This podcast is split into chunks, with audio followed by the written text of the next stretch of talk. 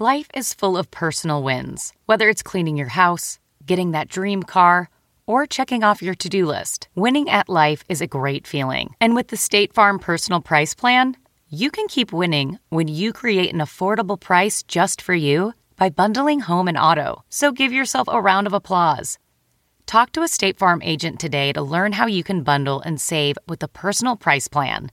Like a good neighbor, State Farm is there. Prices are based on rating plans that vary by state. Coverage options are selected by the customer.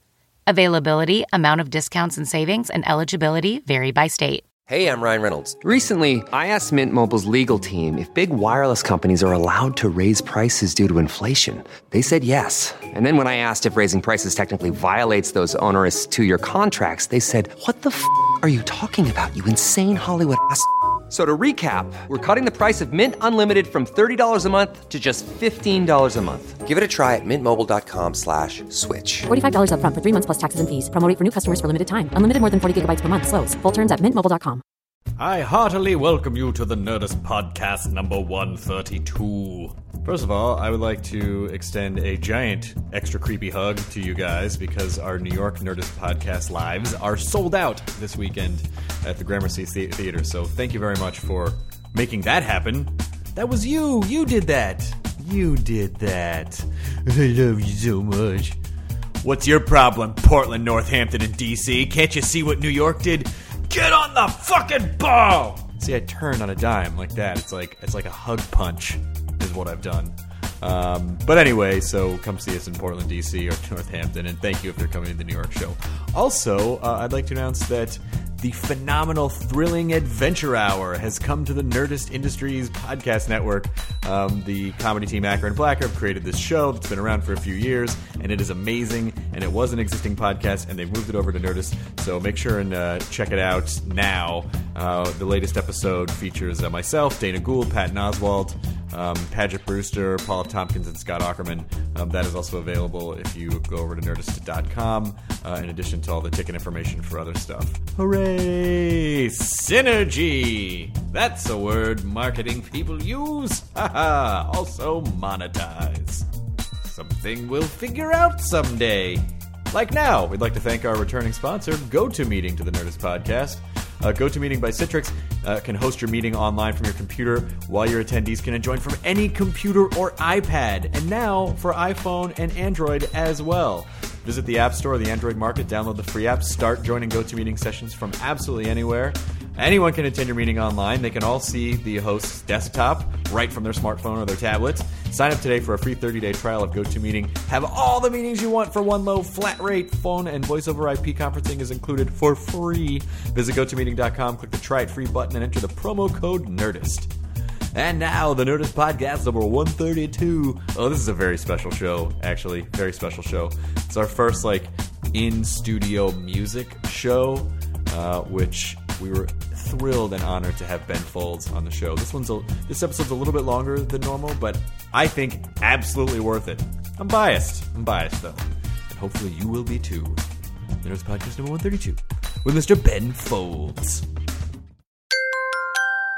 Now entering Nerdist.com.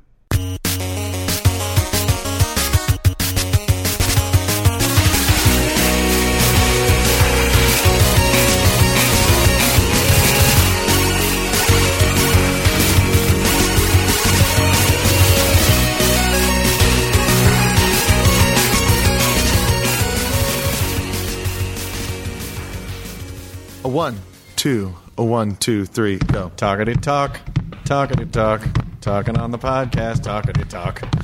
Should that be the new theme song? Yep. I think so. I can pull out a. Uh, We never really separated season two from season one. We had just sort of seasons. started doing a host. Remember when we decided we would have seasons? Yep. And we That made a different colored logo that didn't you really and I last. only saw. Nah, it didn't really last. That's Are you playing Bebot there? yeah. Uh, what's the most important thing right now is that Ben Folds is sitting here. Oh, that's and we're right. Playing with your, we're playing with your robot. Oh, that. I, I'm going to back off the microphone because I'm pee popping a little bit. We're recording at Swinghouse Studios because, uh, and there's a very professional setup here that we're not used to. Not at all. The most professional. Professional. Oh, Ben, the, the pee is a. We're gonna need you to take that again. Are you just mopping up a bit of blood? It's just a, a hair trickling down the earlobe. This is much nicer than the Seacrest compound we usually record. A little bit, yeah. Uh, we're at Swinghouse Studios in Hollywood, and and Ben, we don't really. We had sort of become friends via email a little bit. Like we became uh, sort, sort of. that, sound, that sounded like, hmm, is that what it th- seemed like, friends? I don't know what to call it. We became. I'm we, agreeing. We became acquaintanced Yeah. via via the electronic mail. That's. I think that's a good, honest disclosure. Of what and happened. and you said uh, and you said you know when I'm in town sometime we can do this podcast thing get together can, and, yeah. and and and here you are and and so uh, I decided to come record at Swinghouse Studios because uh, they have a piano yeah, and, An old timey piano. an old timey piano. I don't know how. it's a real one. Do you want a Old-timey sarsaparilla? it Um, so Sioux what do you, City Sarsaparilla? yep, City Sarsaparilla. So what do you what what are you doing in Los Angeles right now? What's go what, what, what brought here? Um, yeah, we're working on uh, a television show called Sing Off, Mm-hmm. and um, it's uh, people sing, mm-hmm. and um, you, it's good. And I and I talk about it. Mm-hmm. Uh, Sean Stockman of uh, Boyz II Men talks about it. Mm-hmm. Sara Bareilles talks about it, and then um, and then the show's over, and we do another one. It's it's actually really good because uh, uh, it's it's all a cappella groups. Oh wow, that's, cool. Yeah, it is really cool because I mean, the, these uh, so many people can sing so well, and um, yeah, and, there, and there's no, no no music or there's no instruments. You know, there's no uh, no tapes, nothing for them to hide behind. They just got to go up, and if it's not good, it's pretty obvious. You know, but it's all it's even when it's not good, it's very musical. Now, are, is there a are, is there a dick judge? Like, because every competition show seems. I bet to it's have, the boy to man. No, he seemed, they, but they seem sweet. Like those guys always Yeah. seem sweet. Yeah. No. I just hope it would be. And it's the guy with the cane that goes, girl, zzz, you're not very good. I got one thing to say to you. Yeah, we we um we we've we've uh, we, we've dispensed with the Dick Judge uh, uh, model, mm-hmm.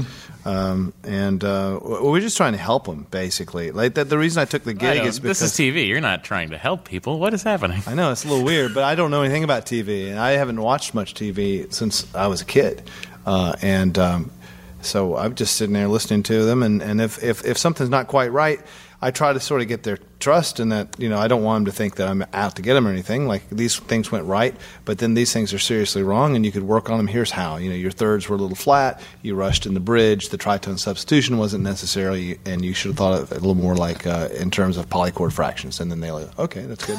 Yeah. Now, see, that is a that is a kind of uh, music nerd uh, chatter that I can get behind, rather than just "you're not doing it for me, dog" like that. I don't understand. But I have a dream, sir. Well, maybe you should work on your fucking tritones. What do I need that for when I have dreams? You should have studied math a little bit harder, Y'all don't know nothing. And then I leave. and then and then you I wish become more that famous. did, and then that was Yeah. it. We That never was it, heard yeah. Jonah again. Tonight on Dream Crusher.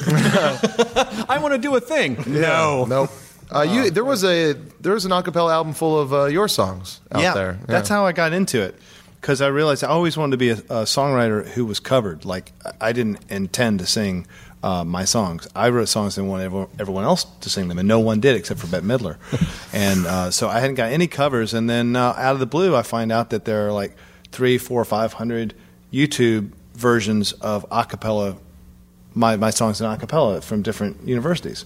I was like, wow, these people, these are my people. so I went out in a, uh, in a van with my engineer, and we recorded these groups in their, um, you know, in their, in their natural habitat, kind of like a field recording might be in, in Africa.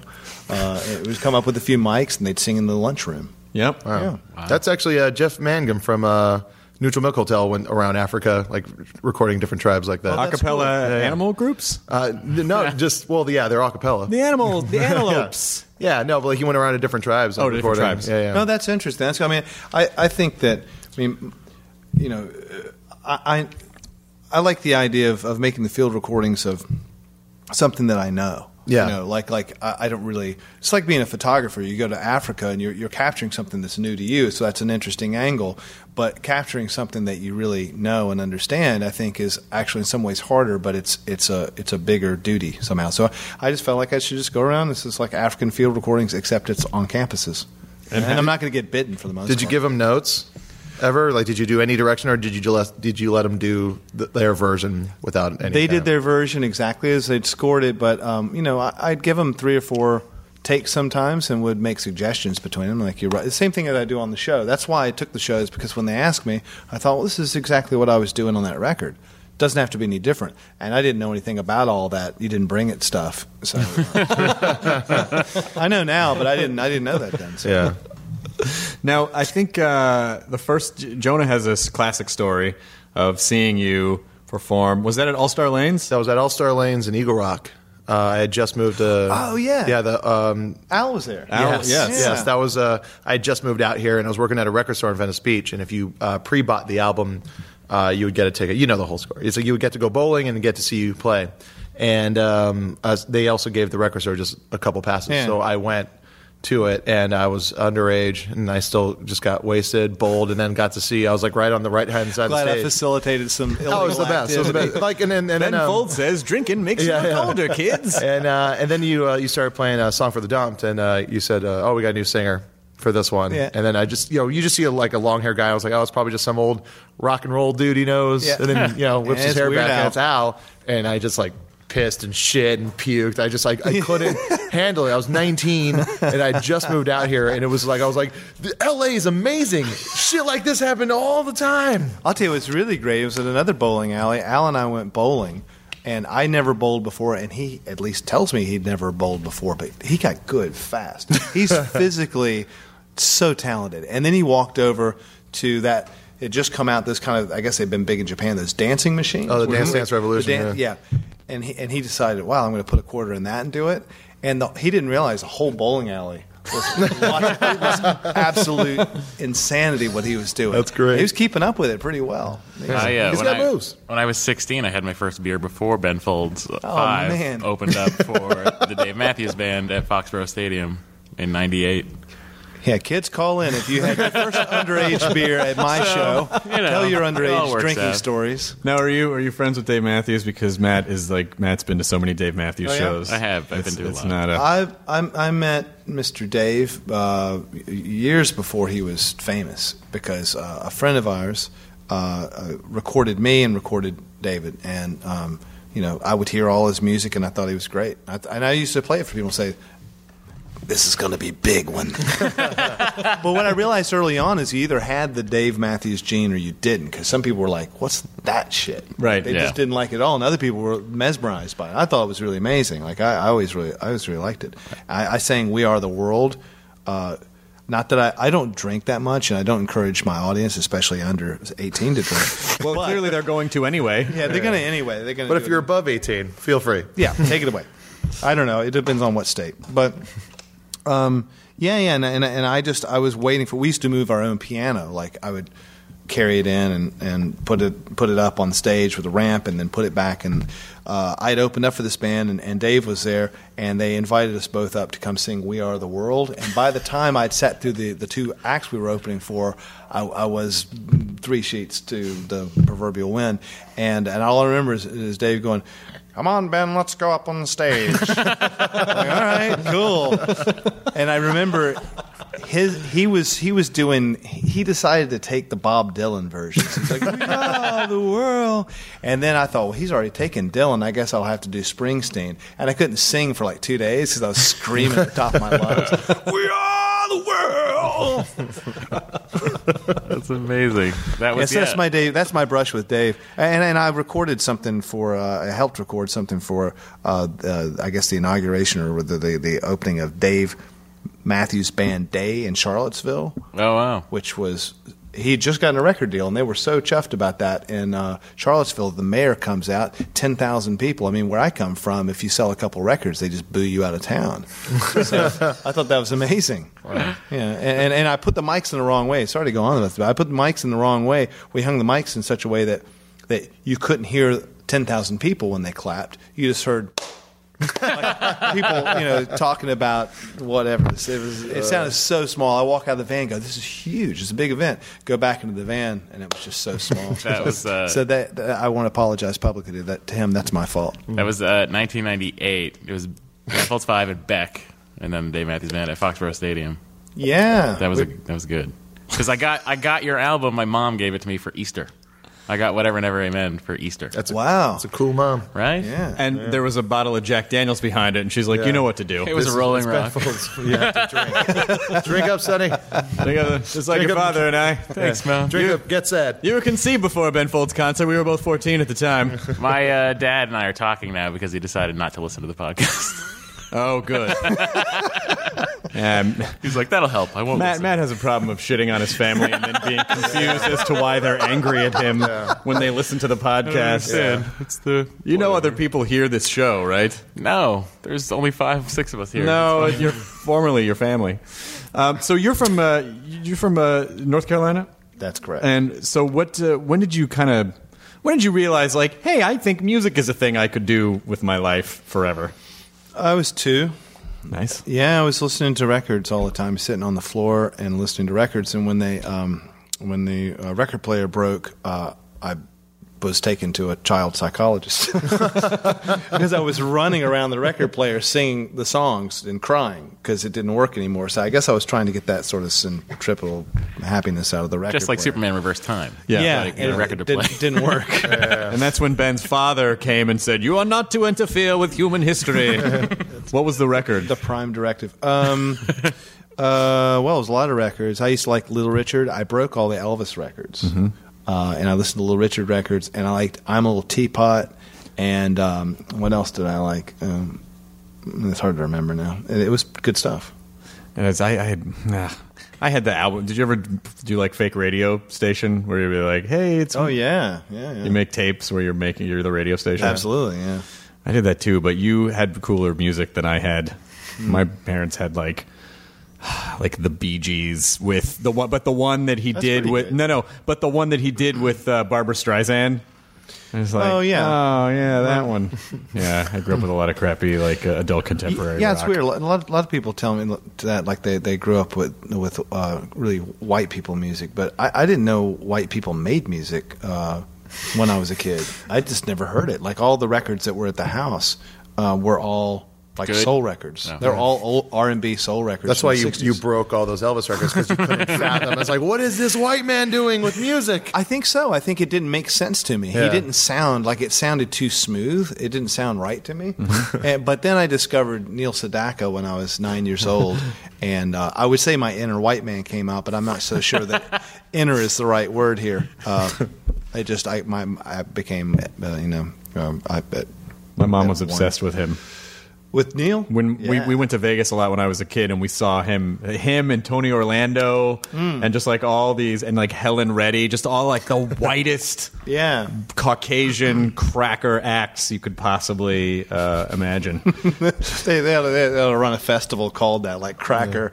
Sponsored by Cracker Barrel. Yeah. I'm in. Yeah, but Neil Sedaka is. I mean, you know what I what I really loved about this is just his harmony, the sense of chords, and how kind of perfect it all sounded, and the cool diminished and augmented chords, and all these little sus things. It was just really made me happy because the music that I grew up on up to that point was more about the the soul of it and the vocals, and yeah, they had cool harmony, but there was something like so crisp about the Neil Sedaka stuff. I loved it, and I found out that he had a, a, a record contract when he was 13 years old. Oh wow! So I wanted to have a record out by the time I was 13.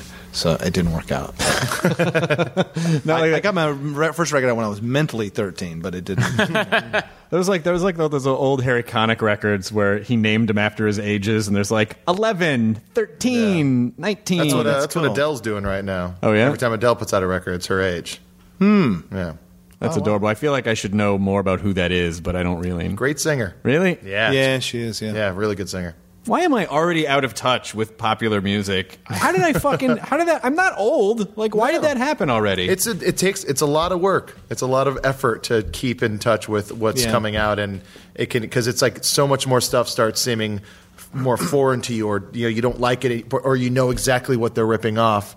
But that just makes Which it is that a much- mistake, yeah. Yeah, yeah, That's a exactly. mistake thing. I think it's just a, it's overwhelming because there's no real filter out there. Like you don't, if you, everyone thinks even everyone thinks that they're not keeping up because there's so much out there. Yeah. There's no way you could possibly keep up. So everyone feels the same way. I was just listening over the weekend. This past weekend, I, I performed in Syracuse, and I was tried to drive to perform at this college. And I was it was the 20th anniversary of Nevermind coming mm. out, Um, and so they did a. John Stewart hosted a town hall in Sirius with uh, with Dave Grohl and Chris Novoselic and Butch Vig. Really? Yeah, it was Wow. fucking amazing. But but some of one of the things they were talking about is just like, yeah, there's no real like rock music now isn't really a thing anymore. I mean, it really isn't. It's like all the music industry is behind like like hip hop or Mhm. you know or or dance or country or or whatever. Yeah. I don't know. What do you what do you think? Probably. I mean, I, I, I, think that it's it's uh, it's there in in in, um, in spirit, but it just doesn't have the same. You can't associate the same sounds or symbols or lyrics or anything with it. But I mean, sometimes comedy takes over, and that's the rock and roll of an era. Sometimes it's it's uh, it could be movies or you know what I mean. Like it doesn't have to be a rock band with like four guys that are hairy and sling guitars. Yeah. you know what I mean. Like like if that that specific style, if you like that and grew up on it, you might mourn the passing of it. But I, I think you'd you, you'd you'd hear. Uh, I mean, I don't know, like uh, Skrillex or something. I mean, I don't like that kind of music necessarily, but that's pretty rock and roll. But uh, you know, what's interesting to me about your music is that I feel like it doesn't sound like it's of any era. Like you could listen to one of your songs and be like, "Oh, that was written in '95 or 2004 or Mm. two, you know." Yeah. I mean, what's you know? Do you even? I, just because I don't know how writing music in that way really works. I mean, how do you when you're writing songs? How do you sort of approach that? Do you do you even think about that stuff, or you just kind of do what you do? Well, I made one record where I tried really hard to to make it dated, stamp it the year that it was recorded, and I recorded with a producer who was really at the top of his game at that moment, and that was the whole idea because I felt kind of out of step. Like I wanted to make something that. Mean, in all honesty, if you go back and listen to like old blues '78, and you go, "That's amazing music," it's cool that it's dated. It doesn't have to sound like timeless all the time. And um, I don't know that my music does sound timeless, but I think that I've always been a little out of step is the thing, and so I haven't like taken on all the flavor of the moment. You know? I haven't done Just saying that. that sentence lets us know that. Yeah, Flavor. Ben, Flavor. ben folds and flavor. Yeah, I, I haven't. You know, I never made my music stupid dope. Well, but when are you going to trip that shit? Is that a thing people say? They That was- can. I think so. Trip that They shit? can. If you say, say just a little more confidence, it was pretty good. How, when are you going to trip that shit? No, that sounds Hell really no, What? dog. That was good. Yeah, Is that uh, okay? I think it was a little bit too white and intended. Tonight on Dream Crushers, Chris Hardwick tries to talk like a cool person. Now I see what you're doing there, What? and I don't like it. I wish you don't someone seem like a real person. I wish that would someone. trip their I wish shit. someone would get in front of Simon for X Factor and be like, "Your show is very amateur." they just recreated, like, seeing the guy that looks like Randy Jackson. Like, are you fucking kidding me? Wait, that's not Randy Jackson. I don't think so. That makes me feel it's racist. Then What? No, but they clearly like glasses, bald guy. Speaking yeah, yeah. of which, where's your plaid shirt and glasses? What? Oh, I didn't. I'm not on the. Oh, fuck. yeah, oh. shit. One of these things is not like the other. For those at home, there are three people with plaid shirts and glasses, Yeah. and one that doesn't have it. Not me. I'm expressing myself with a polo shirt. with a plain colored Yeah. polo shirt. yeah, That's why, really, I think you guys should adopt a uniform in here so no one feels left out. I mean, That's right. Yeah. Well, that was the Class Catholic school mentality when I grew up. You had to like they didn't want it I every. agree It was that. very socially. They I wanted say we go Star Trek Two uniforms. You Those think the so? mo- they're the most timeless. Star Trek Two. Yeah, you don't want to go Next Generation? Then? No. Why? They're so much nicer in Star Trek Two, Three, Four, Five, and Six. All right. From now on, that'll be the uniform. Cool. You show up next time, and we'll be sure to do it too. Okay. Thanks, guys. Want me to order yours? See you at the party. Okay. We'll all wear it. all right. Are you? A, were you a Star Trek fan? Um, when I was a kid, I watched the first one, but I've never seen any of them after that. Okay. Well, if you want to stick around afterwards, Matt will tell you about everyone in I'll let detail. you in. Yeah, It's yeah. great. It never gets old. Never gets old in there. Hearing Jonah, about it all seems like you're being sarcastic right now. No, no, no. Sincerity all the way. No, it sounds mm-hmm. like you're being sarcastic. It's my new thing. Well, Being sincere no, about that's how even much I more- like to hear Matt talk about Anything. Star Trek all the time. All the time. No, but the facial motions that you're making right now Yeah. are even more sarcastic. No, he's being sincere, you People can't- guys. people can't hear I'm this. pretty sure. I think he we wouldn't should lie to applaud me. Dr. Drew on this one. Dr. Drew, go ahead. Jonah, who touched you as a child? Who did it? Oh. That's horrible. I'm That's sorry. really what would be Yeah, the yeah, problem. I like that you're also pretty. I mean, one of my favorite uh, YouTube videos was the chat roulette thing that you did at the concert.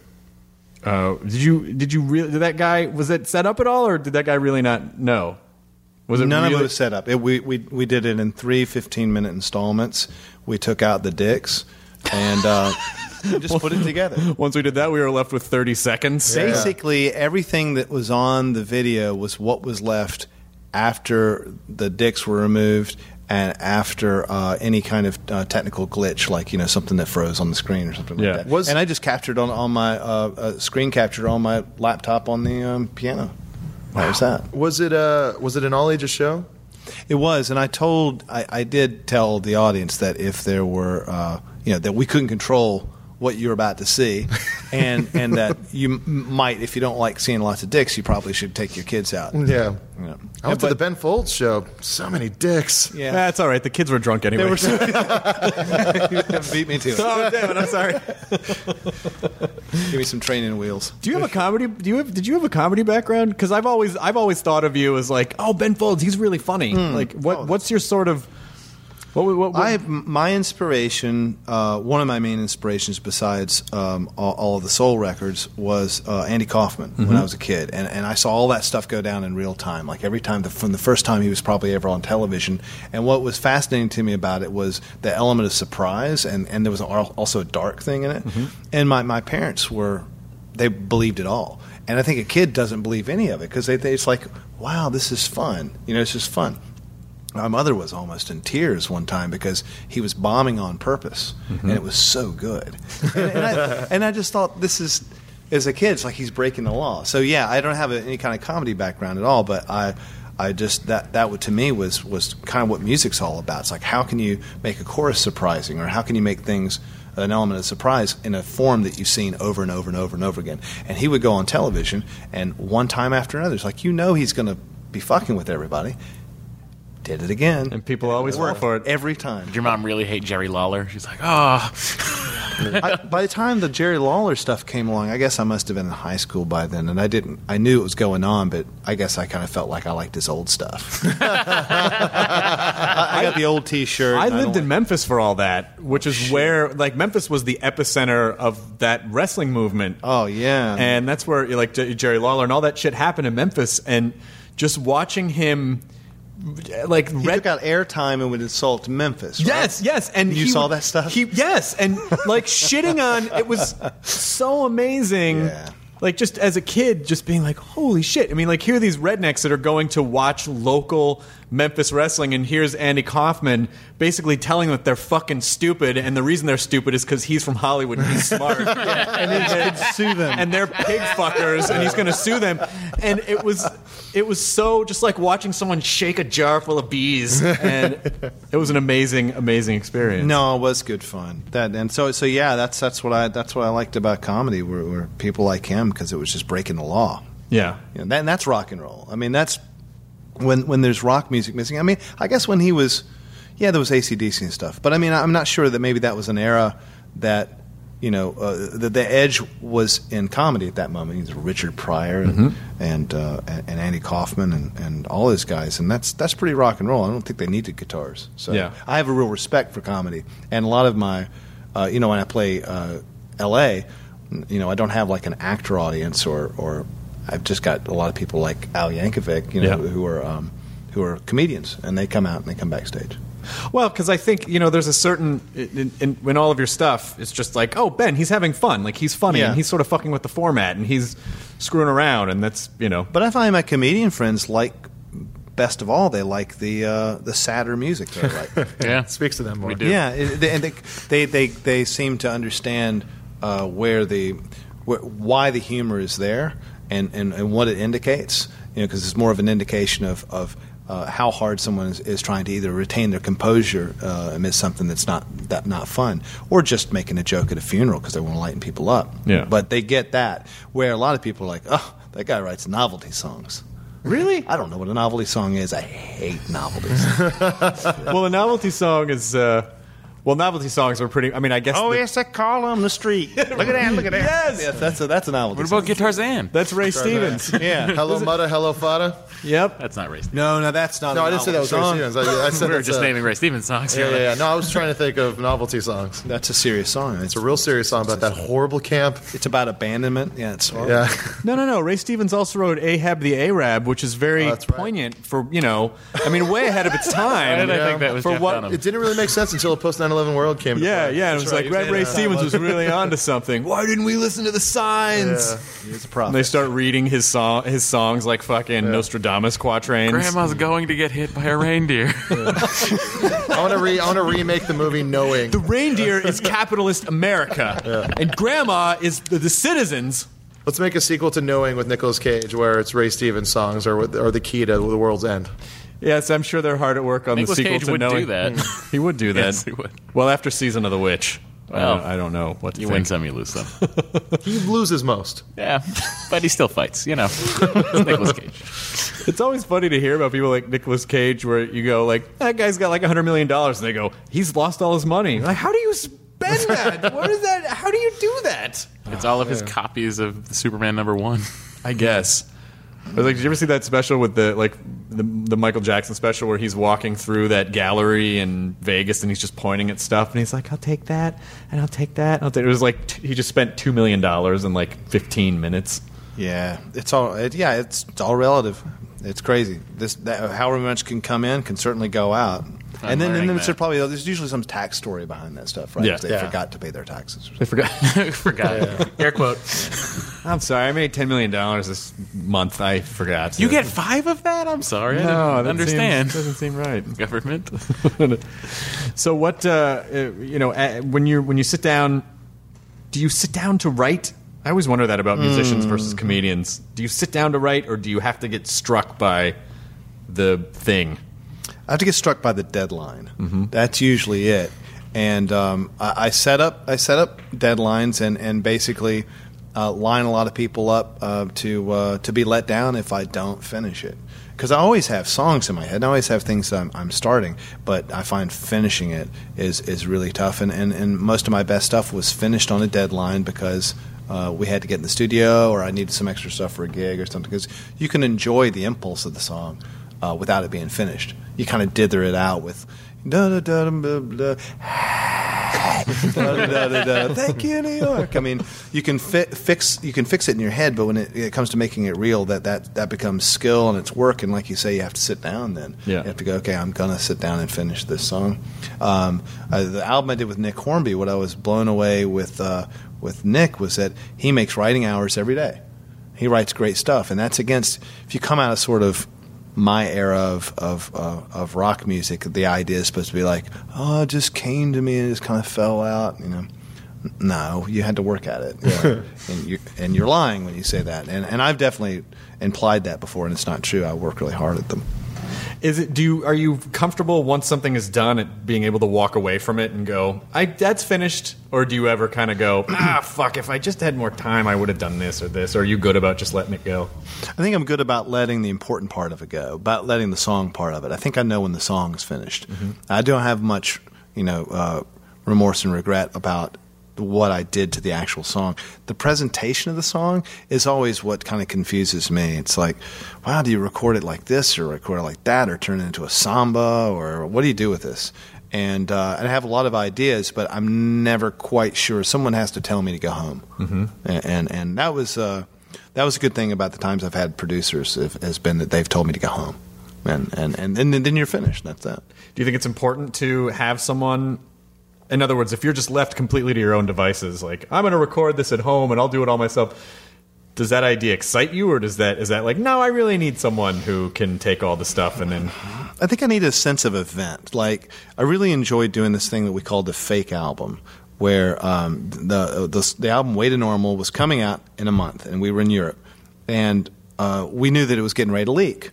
So I thought, well, how cool! This is an opportunity to go in the studio and record all these titles with completely new music and completely new lyrics, and we'll make the whole album in one day. So wrote all the worst lyrics that we could think of. They were terrible, and, and my drummer's really good at bad lyrics. like he had this one song about it's like a political song about changing the world, and you know my favorite line is "A piano's all I got, and I know that ain't a lot, but music has the power." To change the future. I mean, he's a genius with that stuff, and I would just give him something to write. He'd just go with it. So the titles were the same, but what was really cool about it, well, the joke was on me at the end because being forced to a one day deadline, I wrote everything so fast. We recorded it really quickly, and I associate. I think that's a really good uh, recording. I really like it. And then a lot of people heard the record and were disappointed when they heard the real record because they liked the fake record, you know, which uh, is kind of hurts your feelings. But that's just uh, it's it's just it's just that not you know that's a sense that's like an event where you get some event. So you know, like I'm going in to record with Ben Folds Five in December. That's an event. So we said we do it. I've told people we're going to do it, so now the pressure's on and I have to do it. And that's the way we always made records before. So it will be an event, and then I'll know when to turn it in because the studio time will be over, and we'll have to turn it in. There'll be a there'll be a release date, and all those things will happen. Have you written those songs yet? No, I have I have bits and pieces that I've I've thought about that I think are really good, but um, um, but I haven't I haven't got full songs. When was the last time you played with them? Um, we played about two months ago to uh, uh, to uh, add to a retrospective album that we're releasing, and um, it just seemed like it'd be a good kind of bookendy thing, like you know, well, not bookend, but um, you know, like it's the album's book middle. You can put a- middle. you can put a little- you can put a little thing in little the- gargoyle in the middle of two. Yeah. books. Yeah, yeah. exactly. Uh, yeah. So so we, we got together to record some stuff for that record, and and uh, um, I had all these ideas, and we just started running with the ideas, but they sounded more kind of like the future of what we would do. They didn't sound like something that would go on a retrospective record. So there was a conscious effort to kind of back up and kind of make three songs to add to the record that sort of said something about the past that were a little more reflective and not kind of forward thinking. And then and then I've still got all these like kind of um, you know, the future songs are still in my head, but I've been, you know, spending so much time talking and kissing ass lately, I hadn't had time to write. Well, is it? I know because you sort of locate, relocated out to LA. Yeah, no, I've got the hang of it too. I'm getting good at this shit. Yeah, You want to meet for drinks at that place? Yeah, sure. Why not? yeah. Power drink. Oh, you have to write? Nah, all right. I don't give a shit. Don't need to write. Do you feel um, so with Ben Folds? Because this is always fascinates me about bands and groups, and so you you know you've worked uh, as uh, solo, and you've you know you've worked with different producers and people in different different bands. Do you do you feel like okay now I'm now I'm in Ben Folds five mode, which is actually slightly different than solo Ben Folds mode? Like, do you do you see them as modes, or do you just still feel like well I'm just again I'm just sort of making this stuff, or do you feel it? I think uh, it's really fun to plug yourself into a variety of, of situations. Um, you can make them uncomfortable sometimes and sometimes not. And just see how you react to it, but react honestly. Mm-hmm. So I don't think, okay, well, I'm saving my, my you know, change my clothes kind of, and, and this has been Folds 5 mode. I just go in and react to that situation the way I, I would. And then, you know, and I play with an orchestra, then I react that way. And, uh, and, and the same as with doing the sing off. I would never, if I just spent the, my, I think musicians brand themselves too quickly and they go, okay, I am this person. And then they take their, their, their lyrics and what their fans might think of their lyrics and the way they, they dress and everything. They begin to, to, to really uh, marry themselves to it. Uh, and, and I think if, if you go too long without kind of testing that and doing other things, you know, put yourself in a funk band, uh, um, do, do, play with string quartets, do other things that, that keeps you more you. You know, because you can invent yourself and then stay stagnant inside that. And when I play with Robert and Darren, uh, Ben Folds Five, I play the way I play with them, and it just starts to happen, and that's just what happens. And I don't attempt to play that way with anyone else, um, but you know, but there's a similarity, you know. I remember about seven years ago, I was watching something and I heard this really pretty song on the TV in the background, and I ran over to look, and it was you and Ben Kweller and Ben Lee. Hmm. yeah, and, and fun. the Bens. You guys did the. Did you do it? Did you do a, whole, a full album, or was was it a just pretend song? It was an EP, and it was the same kind of thing. It was just plugging myself in a totally different. Because I was really, I felt really free after leaving the band because I could go do all this other crazy stuff. Was it like breaking up with a girl a little bit? Yeah, I played the field, motherfucker. I want to get inside the other Yeah. bands. There was also those That's right. commercials. I want to get up in. I want to get up in some Kweller. There was also those commercials you did, uh, and uh, Corin from Sleater-Kinney was in the. Yeah, band. that's right. Yeah, yeah. Yeah. I just loved the I loved the process of it because the way that you guys told the story was. Yeah, we were in a studio and we all went off in the corner and we each wrote this section of the song and Yep. came back and that was the song. Yeah. and that always it just it was like, oh yeah, I guess you could do that. It just never occurred to me. Like, oh yeah, you can you can do that. It's just a, yeah, and then it goes back to it's just another way of working as yourself with other people because Ben Folds Five would have never worked that way. Mm-hmm. This was just very random. We were actually were only kind of slated to be um, a bill in Australia where it was just going to be the Ben's tour. So, um, you know, uh, the three of us were just going to do solo sets separately. And then uh, Ben Lee called and said, you know, we really need to do like some kind of commemorative EP together. And even that was going to be very separate. But we got in the studio and just started making shit up. And we were in there for like two days, made a whole EP. And when we sold it in Australia, we, we, we, we, we like charted like top five or something just selling it out out of the van. Oh my god! It God. shows it was it, it, it did really really well. Who's the Australian guy tracking that? Hmm. I'm gonna stand next to this van and see. That's one. Well, let me rephrase that. It didn't show up on the charts. It's just that we knew that we had sold twenty thousand records or something like Holy that, shit. and the top and the top hit in in uh, in Australia hadn't sold that much. So Oh my God. we just took the liberty of saying that we're in the top five. So Number one. we're number one. Yeah.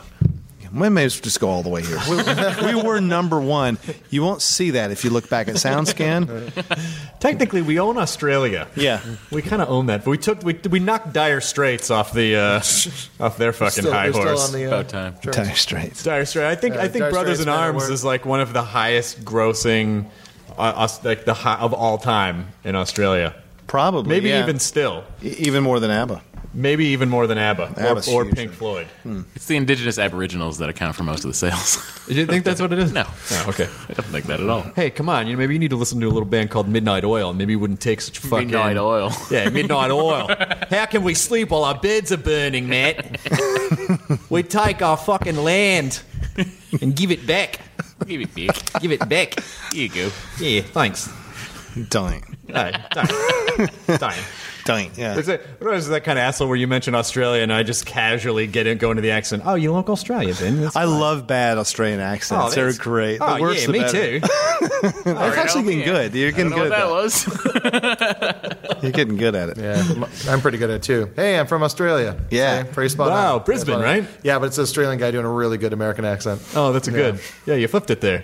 I see what you did. Uh, so, do you still talk to the the Kweller and the Lee of, of the Bens? Um, I mean, is there are there any plans? A couple emails here and there. I, we just all stay really busy. I think that was something we just when we got done with that and we just, you know, just kept moving. I, I, we were afraid to relive the magic. Yeah. Yeah, and and and uh, you could have. I guess you could have filmed the behind the music in real time. It was about an hour we were together. live, we're gonna live stream the behind the music. the whole thing, the breakdown. Trouble struck, guys. I don't have any more change for the meter. I gotta go. Yeah, that's right. I want to hear about the uh, William Shatner album. Yeah, that's that's. I think that's a really great album. I'm so proud of that one, and and it didn't it didn't sell all that well, but I thought it was a good record. Uh, we made that one in about two weeks. Really? Yeah, wrote and recorded everything, and um, he was man, he was impressive. Yeah, that pulp cover is incredible.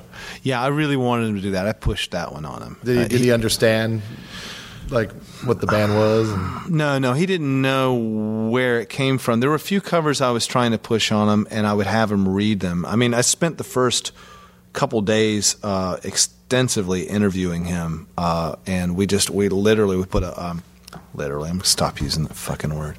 We we we hung, we hung a, a light bulb there was a light bulb. Yeah, that's right. A real light bulb. Yeah. A bare bulb hanging in the middle of my old studio and like a little a little card table and I sat in front of him with an old mic and and, and I uh, interviewed him. What the fuck, Jonah? I was was that? scratching my head. I'm sorry. I didn't, You okay? Yeah. Did you hit- I hit the mic. I'm sorry. Oh. I didn't mean to. I thought like picked off a mole or something. No, I just- gonna start bleeding profusely.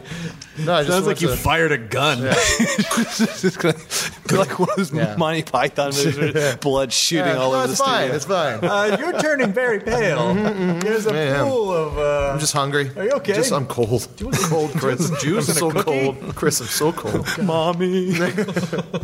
Sorry about that. So Shatner, do you have? Did you get the sense that Shatner understands the Shatner Oh phenomenon? yeah, yeah, yeah. He's in control. He knows what's up. Yeah, he's just being himself, and he gets that.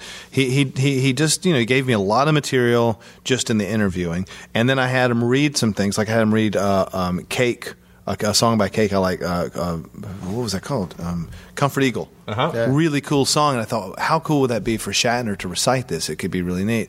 And then I had him recite uh, the the uh, the trans- transcription of the the Hindenburg disaster.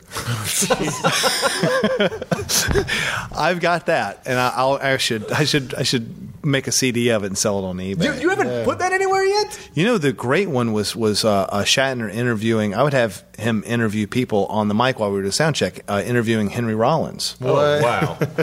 And and I, I don't know that that, that he ever uh, had done an uh, interview series before, but it didn't surprise me when he then did Raw uh, Nerve. Yeah, when he did that, that was Shatner's thing, right? Yeah. because he's really good at it. He's Yeah. a great listener, and he really gets into people's heads. And I never saw or heard Raw, Raw Nerve, but um, but what he was doing in the studio was great. I mean. Um, you know, Rollins would kick my ass for saying that he cried or anything. He did not do that, but he, he, he had him on the couch, like completely, like it was in psychotherapy. Wow. And it was really absolutely fascinating. No one gets inside Rollins. Shat- He- no, but yeah, he- Shatner's like, is he, he like penetrated Hannibal, the- Is he like Hannibal Lecter in that way? No, he The was Lamb, stop screaming, Ben. Yeah, yeah. Well, there's that. He does he does talk like that. That's that's that's the way he talks. But but but for real, like when you're talking to him for real, he's just he talks that way, or does he Benny. Shatner it up? Benny, you're picking at me like a chicken. yeah. Benny, Billy. What were he and Rollins talking about? What was he? What was he digging around in Rollins You should about? release mom. that. You have to release that.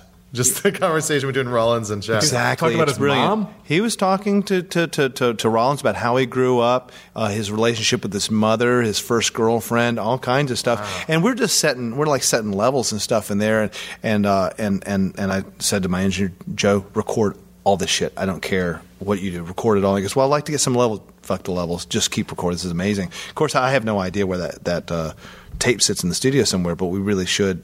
I should send it to Bill and, and, and Henry because they've become friends now. Like they watch football together. I brought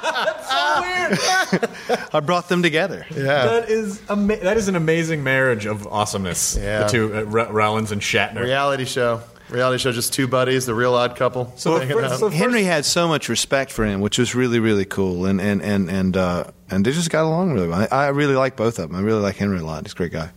I, I feel like the first thing uh, that should happen is is putting the Shatner monologue of the Hindenburg over the Hindenburg footage. Yeah. I mean that right there is 10 million views on YouTube. Yeah. alone.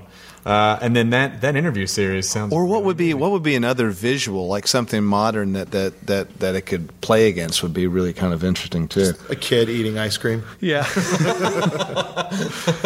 just a bunch of just a bunch of chubby American kids but like, in- jumping fried in good food. in good slow motion, like high Yeah. speed. You Yeah. know, just just shoving it in. yeah, That'd be Kinda great. like the Red Sox collapse. I don't, of I don't year. know Whatever. what that is. I'm just saying it's very what, what happened? tragic. They collapsed. Red they had a nine and a half game lead, and they're tied right now, and there's two games. Oh, that would work. yeah. He really went over the top. I was expecting him to do it, but I was learning about how he, uh, you know, how he delivers and what, what his method is. Because when he read the Hindenburg thing, he was aware of, you know, he, he he'd heard it a million times. It's like, and the Hindenburg, you know, whatever it is, all the humanity. You've heard that, right? And he just really overdid it. I mean, he was crying and wailing and yelling up into the sky and stuff. And and and I thought, okay, well, I can't let him do this on this record. Like, this is the opposite of what we need to do because. Um, that's what people expect of him, and he's funny, and his timing's funny, and everything. But what I realized is the most powerful thing would be if he just gave us the truth, Yeah. just like tell us your story, things about your life, what what you love, what you don't love, what, what just the things you write songs about. And, and and when he would do it in a really animated way, he got sick of this. But I'd say, could you just do it straight this time? I just want straight take. He goes, but you're going to use it if I do it that way. I say, yeah, I probably will. Uh, but but let's give it let's give it that go. And and he thanked me for it when it was over because I think he realized that um, I had his back. I didn't want him to come off like a clown. I wanted him to come off like him. You know. That's so funny. I mean, that's uh, I, you know, I, you're as you're saying that for some reason, I'm starting to think about Leslie Nielsen. Yeah. and just that that period of his career, you know, with the Zucker brothers, where it was like where he was just straight. Yeah. And then at a certain point, he realized, like, wait a minute, I'm funny. I'm fucking funny. and then there were a string of movies where he was totally like playing the comedy. And it was like, no, oh. I mean, I love him. To, I Yeah, loved yeah. him to Yeah, death. it's all- all good, yeah. But but but there's that point where you're like, oh no no no no no no no no, go back to before Yeah. when you were still like straight guy. You don't have to do Spy Hard and Mr. Magoo. You no, don't have to. No. But he did, and I'm okay with Spy Hard. Are you? You okay with it? Yeah. Yeah. I enjoy it. If not, I'll watch it. Al did the soundtrack. Yeah, you did. Oh, Yeah. that's right. Yeah. that's true. It's a really good opening credit sequence. It is It's good. like Al swimming through. We were sort of gushing about Al on the way over, but one, Yeah. one of the best people ever. Yeah. That guy. Yeah. Who just never ceases to amaze me. But it's like he's still fucking awesomely relevant, and that just that makes me happy. No, that's. I think we should all bow right now in the direction of Doheny. Just, just take a second. Is there any? Is there? You know, like every most of the comedy people that I know, and a lot of like, there are so few people that I feel like were not touched by that guy in some. Well, and- Well, he he touched. Uh, yeah, yeah, that's right. I mean, Yeah, exactly. Name someone, please. I mean, I mean, you know, one person creatively, hasn't. who wasn't who wasn't touched by that that guy in some way? Did you? You must have been a huge growing up. That would be a great record of uh, touched by Yankovic. touched by an owl, Joel. Hello, I'm Roma Downey. I'm here with Al Yankovic. He was interviewed on uh, on Raw Nerve. He, oh, Al was. Yeah, yeah, yeah. Yeah, that's right. How was it? It was, uh, you know, it was, it was a good interview. Yeah. Got real deep. That's what the whole show is about, and just and the the the seating arrangement on that show is neat. It's like you remember that old uh, SNL commercial? toilets. Yeah, the the love toilet. Yeah. that's what the seat was like. It was just two chairs, like matched in the middle, facing opposite ways. Yeah. Really? Yeah, facing each other, and like his his like Shatner's hand was on the other person's hand a lot of the time to kind of comfort them. But yeah, it was it was a great episode. It's downloadable on iTunes. They're not making that show still. No, no, but it's a. It's, I mean, you want it to be longer. You want it to be longer and have more of the, but it's like kind of cut for commercial and stuff like that. I'm just going back to something you said earlier. I'm fat. I guess it just hit my brain, but I'm fascinated by the idea that you said when you set out, you really kind of wanted people to just do your songs. Yeah. Like rather than, I mean, so at what point did you go, ah, fuck, I'll just sing them, or was that just were you just sort of biding your time until that happened? Well, I always have had um, very low self esteem about singing. It's not something I'm comfortable with. Even now, I just not comfortable with it. I would show people. I would get like official singers, you know, like like the the guy who's in the neighborhood who's known for singing, and bring him around and show him the song, and then he could record it for me. And uh, I couldn't get them to take out all the jive. You know, it would be like you know, sh- show them something like uh, I, I don't know, um, you know. I love Al, and they go, I love Al. Soul yodeling, we and call they, that. soul yodeling. Yeah, Souling. they do something to it which would make it sound. Um, uh, it would just make it not. It didn't. I didn't buy it. That's all. And, and I just thought, you know, that that a vocal should be. How cool would it? I had a theory, you know, that the vocal should not have vibrato and it shouldn't have any licks and it should just be like a real plaintive, just straight ahead, stoic uh, uh, delivery of the lyrics, and that people would really listen to the lyrics then instead of the notes. And um, after a while, I realized no one was going to do it. And I got more comfortable just showing them, you know, uh, just hearing myself sing didn't make me want to vomit anymore, which I used to get so nervous, you know, even just to show the guys a song. I would say, here's the song. I start to show them. I think I would just get, just clam up and get nervous. I just felt like it was something I couldn't do. Uh, but it took me a while. I, I was probably, I think I landed the plane on that issue uh, right as Ben Folds 5 was breaking. Mm-hmm. And prior to that, and one of the reasons is I was looking through all of my um, material for this retrospective. Um, the cutoff date for me was anything prior to being just comfortable enough to actually deliver the song, because before that, it just it sounded like shit. You th- really, you honestly, honestly, Oh, that- absolutely, it's horrible. God, but your voice is so, it's so great. you know that Oh, now, no, I don't. No, no, God but I think- it. It- it's at least it's comforting to me to know This that is going to get like raw nerve. I'm going to start crying. lay on lay on the couch. lay on the couch. No, it just it, it's comforting to me, and I'm sorry that it's because of a At painful thing for you. But it's comforting to me to know that even people that you look up to and you go like, oh no, they've made it. You know that that. They, they still like have the same insecurities and the same Mm-hmm. kind of stuff that you know you had when you when you started out. Well, and it kind of ties into uh, some of the other stuff we were talking about. You, you, you plug yourself into other situations and you cause deadlines and you, you, you try to move along quickly because no one is qualified, no artist is qualified to tell you what works about what they do. the thing that actually reaches people, like that, like that touches people, like Al, is is is the thing that they can't see. It's the thing that's directly in the middle. So no matter how many times you turn around, it's right there in the center, and you can't see it.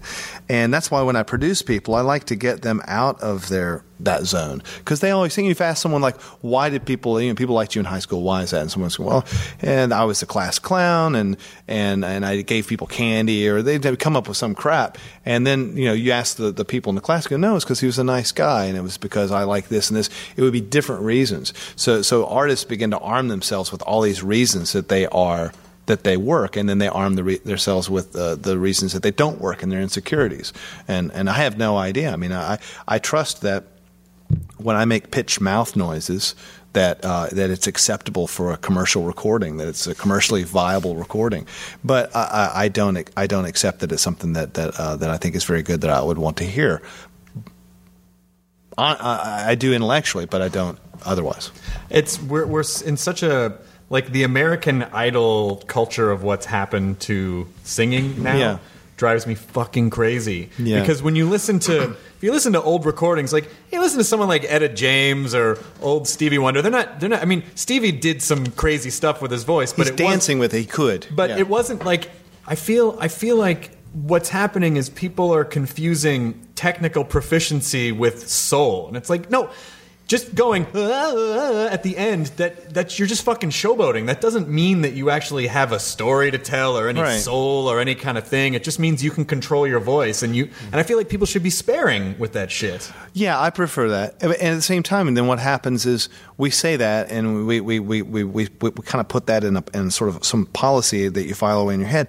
Then someone comes along the next day that does all that jive ass shit that you were talking about, and we love it because for some reason they connect in that way. You know, so who knows? But I agree with you. I'd rather hear someone suck straight ahead, Yeah. like uh, than than than suck with all the technique. I think it was Ansel Adams had some really great quote about uh, a, a technically perfect photograph of no idea at all is much worse than uh, than a, a, a you know shitty photograph with a good idea or something like that. I can't remember what it was, but it's strange coming from him because everyone always said he was Mr. Technique. Yeah. But but what he was saying was if you don't have an idea, if you don't have anything to say. Then like shut the fuck up, which I think is the way he worded it. Actually, come to think of it, that was the quote. You, he said, "If you ain't gonna bring it, dog, then shut the fuck Shut up." the fuck up. Yeah, Take that shit downtown, downtown. Yeah, motherfucker. yeah. Ansel You're getting good at that. Yeah, that's what Ansel said. Yeah. That's what, It's one of those inspirational demotivational posters. It's just like Bert Demotiv- and then him, that writing underneath. It was it was a bunch of trees that just formed motherfucker like a perfect. He managed to shoot this perfect black and white landscape. Very talented. Um, Mostly black. Mostly,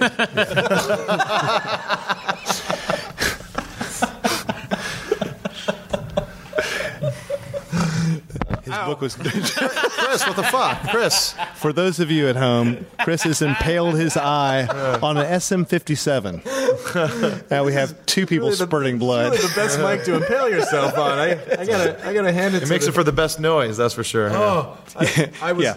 Boink. I was laughing so hard that I leaned forward, and I'm not used to these like shotgun style mics, and it just Yeah, yeah, neither am I. A lav would have gone right up your nose. yeah, I could have Yeah, been horribly killed. They would have been, I would have had to pull that out of on my brain. a little French boy on an airplane with a fist about the size of this the, the capsule of this SM57 microphone punched me in the eye in an airplane one time and it was so painful because his fist was just like just the size his mother it was one of those three seater things and he and his French mother and me it looked like we were a family And I was like 28 years old I was horrified at the idea of anyone thinking that I might like have, kind of have a family I was like, Right. that's not very rock and roll No. and she said, "Could you look after my?"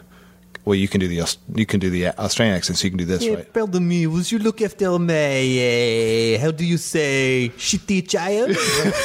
exactly. So she said that, and then she uh, she went to the bathroom, and this kid's just started getting really naughty, and I was like, "Shh, shh, shh be quiet." And and he's like, "Pee, the pee, pee, pee."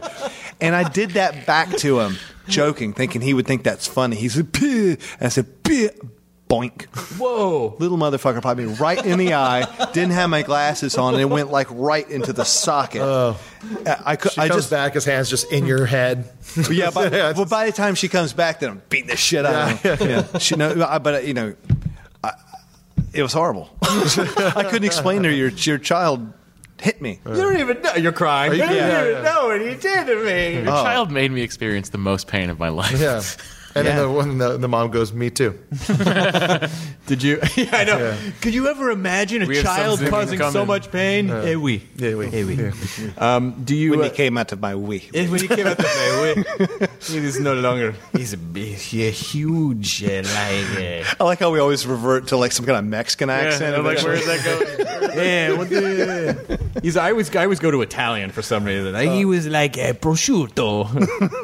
My vagina's like prosciutto. Like I don't know why I always Salty. go to Italian. Salty, yeah, but slim. Yeah. Um, did you write a song about it? I feel like a little French boy punching you in the eye. There's a song in there somewhere. There's a song in there somewhere. There is. And if it have- turns up on the next Ben Folds Five album, that would be fine with me. Points. Punch me in the eye. He punched me in the eye. Punch. You got to be repetitive these days. It's like that has to go. If that's going to be a hit, it really ha- you have to drive it home.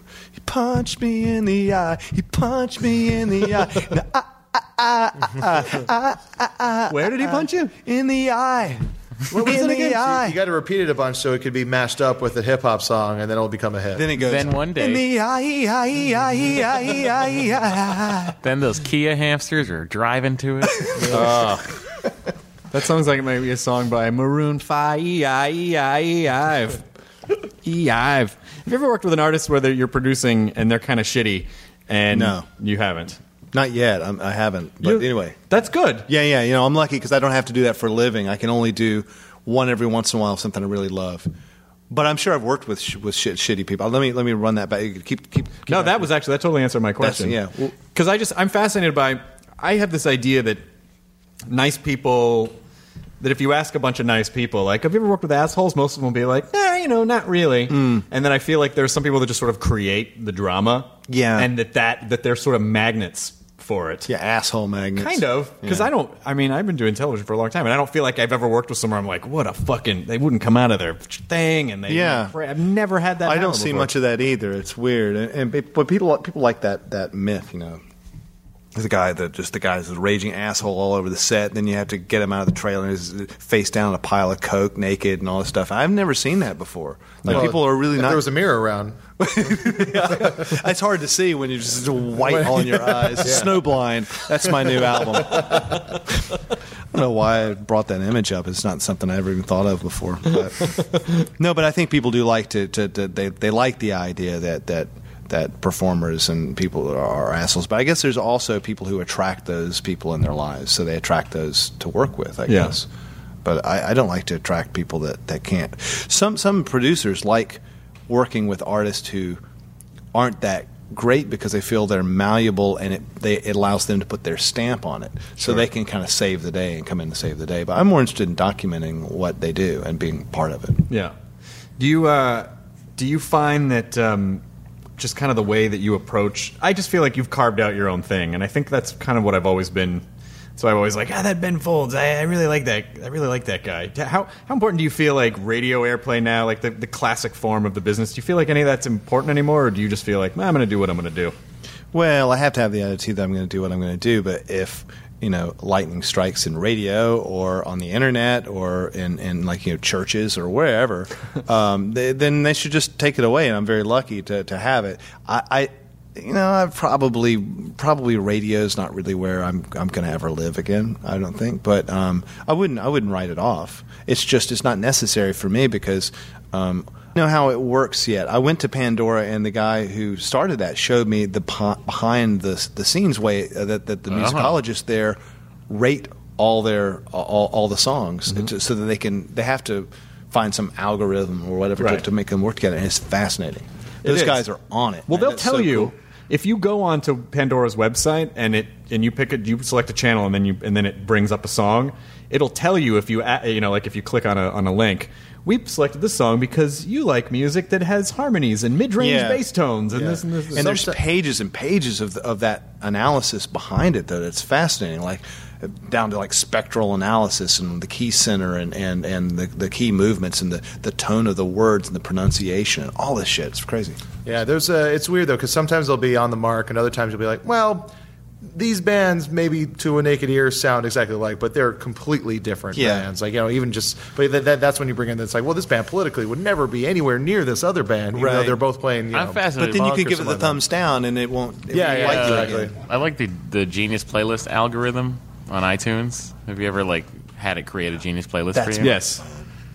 Oh. My phone has a knock thing, as a knocker sound on it. Sorry. Oh, it's Oh, okay. that's all right. No, just- I was just talking about the Genius playlist thing on, on iTunes, where you just select a song and then or whatever, Yeah. and then you just click the Genius playlist button, and it you know it downloads everything up to the cloud, or rather puts it up to the cloud, and then it gives you an algorithm, and then it just puts a 25 song playlist in front of you. I just I like what With everything Rdio from does. You know, I know I brought, bring it up all the time, but like you know, they they do a thing where it's you know artists they separate it. Artists inspire. You're listening to a band, and these are the artists that inspired this band. These Yeah. are the like the these are the contemporaries of this band, and these are the bands that were inspired by this band. That's and I think that's a better way to go about it. And whose is that? What's that? That's Rdio, RDIO.com. Uh. it's uh, it's like Spotify or it's like it's like a pay site, like a, um, you know, what's that other one? It's just like you know, Subscription kind yeah, of subscription stuff. And Big controversy with Spotify.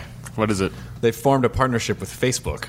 And so now, if you want to sign up for Spotify, you have to sign up with your Facebook account, and That- it will tell people what you're listening to. And it's just like, hey, maybe give people the choice.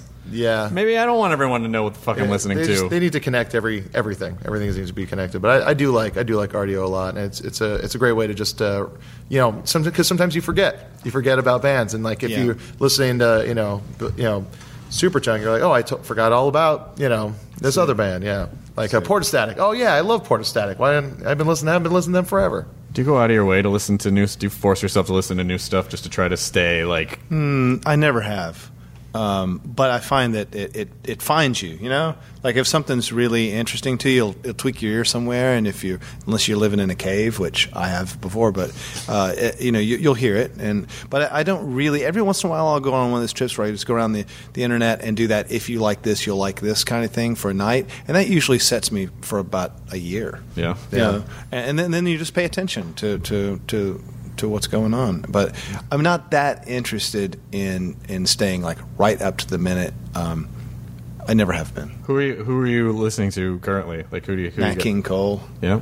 um, uh, a, a a lot of uh, Rubinstein playing Chopin, uh, Shostakovich. Uh, Can you play? Can you play Chopin? No. No. I just like to listen to it. Yeah. I can't play it. I mean, I, I guess I could play it if that's what I set my mind to. But I, I stopped kind of playing, um, like by reading music and all the ways that you would do it. I, I just ceased doing that when I was about nine. Oh wow. Yeah. So because I just had songs in my head I wanted to get out, and that wasn't leading there. You know, uh, listening to it does lead to ideas. You know, it spurs you on. But actually playing it and getting inside it, then you understand how it works, and that's good. But I, I, I I'm not sure that was the way for me to be a creative, so I didn't do it. I, but I never learned other people's music either. Like people say, "Oh, you must know like Billy Joel songs." I, I, no, I don't. I mean, I, I heard them and I like them, but I never sat down and, and, and learned to play them. Except for Tiny Dancer. Tiny Dancer I learned because I was going to Elton was going to sit in at one of my gigs, which I had to cancel, which was I so regret that. Oh no! What oh. happened? Well, I sat in with him in, in, in Adelaide at the Enormo Dome there, and we played the Bitch Is Back, and it was fun. You know, I, I played on my little electric keyboard that they'd given me, and I'd look up, and he was like, you know, playing the, playing his big one with his ass, and you just hear the crowd roar, and I was like, what what the what's happening? And I'd look up, and he's he's making those, he was so cool. He was just like such a ham. And uh, and and then so it's like okay, well he was going to come sit in with me in Sydney, and, and I was like, holy shit, I got to learn one of his songs. I've never done that, so I learned Tiny Dancer. Unfortunately, we we booked two shows there, and the promoter canceled one of them because we didn't sell tickets. Ben, I'm sorry to cancel your show. You didn't sell tickets. Yeah, tickets. And you're, but you're like, oh, that's so adorable. I don't mind that you're giving me horrible news. You bloody disgrace. What happened? So they just can't. They totally Yeah, I mean, we, we kind of decided with them. It was one of the only gigs I've ever canceled. And we, we canceled because the first night sold really fast, and then they tried to sell the second night for whatever reason. It just didn't happen at the Enmore Theater. So so we shit canned it, and Elton couldn't do that night, and uh, so we just didn't we, we didn't do it. So I learned Tiny Dancer, and I was walking around with this cover that I knew. So I thought, well, I'll start doing it live. Did you do you find I what I'm starting to notice in comedy with live shows is that there's a certain cultural penetration that you have in each city, and it's He said that. surprisingly consistent. Yeah. where it's like. You know, I, I've sort of watched like, well, in the last couple of years, I sell this many tickets. Just in any city, it will be about this number. Yeah. Do you find that that's that's the same with with what you with music? Um, roughly. I mean, different different you know territories or markets definitely is a, a little different. I think um, you know, like I, I do better in the Northeast than I do say in the Southeast. Right. You know, and I guess that's just cultural. I, I'm from the South. I don't know why they. They won't, why, why they won't come out? I don't know. Say, yeah. Not sure why, but Well- for some reason, I always identify more with with the with the with the Yankees. Well, I think yeah. I mean, I you know, Jonesboro, Arkansas is probably a tough market uh, to break into. Have you done that? No, no, no, well, no. I've played in um, I played in Arkansas and uh, I feel like maybe Mississippi once, and then just some other comedy clubs like around Tennessee. And it's it's not. I mean, you know, there are certainly people there who are our crowd. Yeah, they'll come out of the woodwork. but there's yeah. not a lot of them really. It's harder to get. Yeah, it's harder to get to a niche crowd anywhere, and and yeah, in the South it is. Uh, it's going to be a little more niche because it's just culture a little different. and Probably wouldn't wouldn't be as good for you. Yeah. But the people that are there would probably love that you came and love what you do. You know, you play for a small audience and they'd be more more into it. I love that comedians say, "I played this room" or "I played that room." It's Yeah. so old school. It is. It's cool. I mean, I it's don't know like how I'm talking to- to Don Rickles or something. I don't know how else to. That's Yeah, awesome. I, I get. I don't talked there. I, I talked in front of these strangers. yeah. I went up and said things at people's faces. I did comedy once, very recently. You did what? Where? Well, it wasn't good. What? Um, my I, I I was playing in Milwaukee. I was outside uh, playing on a festival, and it started pissing down rain. It was probably dangerous for me to be out there, but the, the piano was absolutely soaked, and it wasn't my piano, and it was like buckets on the on the keyboard. I couldn't even keep my fingers on the keys, and, and it was just blowing, you know, water everywhere. And so uh, I, I thought, okay, no one stopped me, but I'm going to take it on upon myself to just close the lid of the piano to save the pin block. But then the audience, I look out in the audience, and there's all these kids out there. And it's like eight, ten thousand people, and they're getting soaked, and they deserve a good show. But I, I probably only play piano, so I thought, okay, well, I'm going to have to be a monkey for a little while because I really feel guilty that they've come out. And I thought maybe the rain will pass. Wrong.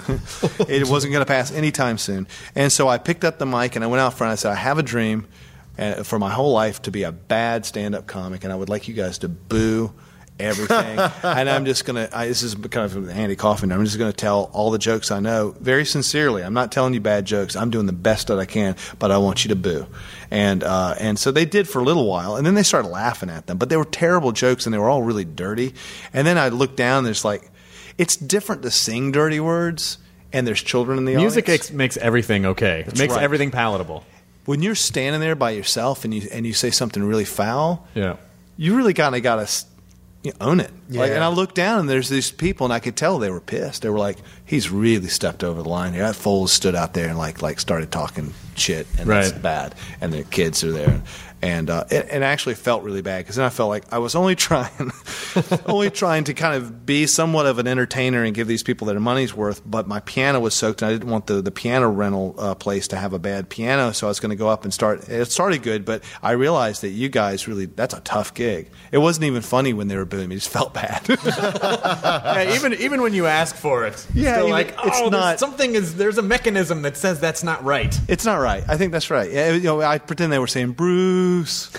Sure. Are they saying boo words? Boo words. Or they're ghosts haunting your theater. What was an example of a bad a bad dirty joke that you told? Um, let's see. Uh, I told I told all the jokes I could remember. First of all, my first joke was because it's the first joke that I remember from being a kid because uh, Mr. Pibb had just come out and, and no one you know quite knew what, to make of it yet. And it's a big marketing thing. It tastes like Dr Pepper and stuff. And the joke was this is I was like third grade. I didn't understand it.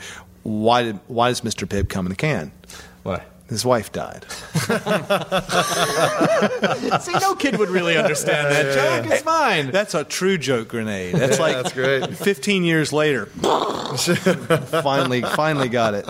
Uh, and then I told my little Superman joke because Superman flying around the world. I'm, I'm, my timing's fucking horrible. Sorry, but it, t- Superman flying around the Earth, speed of sound or light or whatever he does, and he looks down in a, in a, a, a field much like the one that, that I could relate to them, like much like the one today, like a field you're standing in. I know what he's talking about. Yeah, this is about me.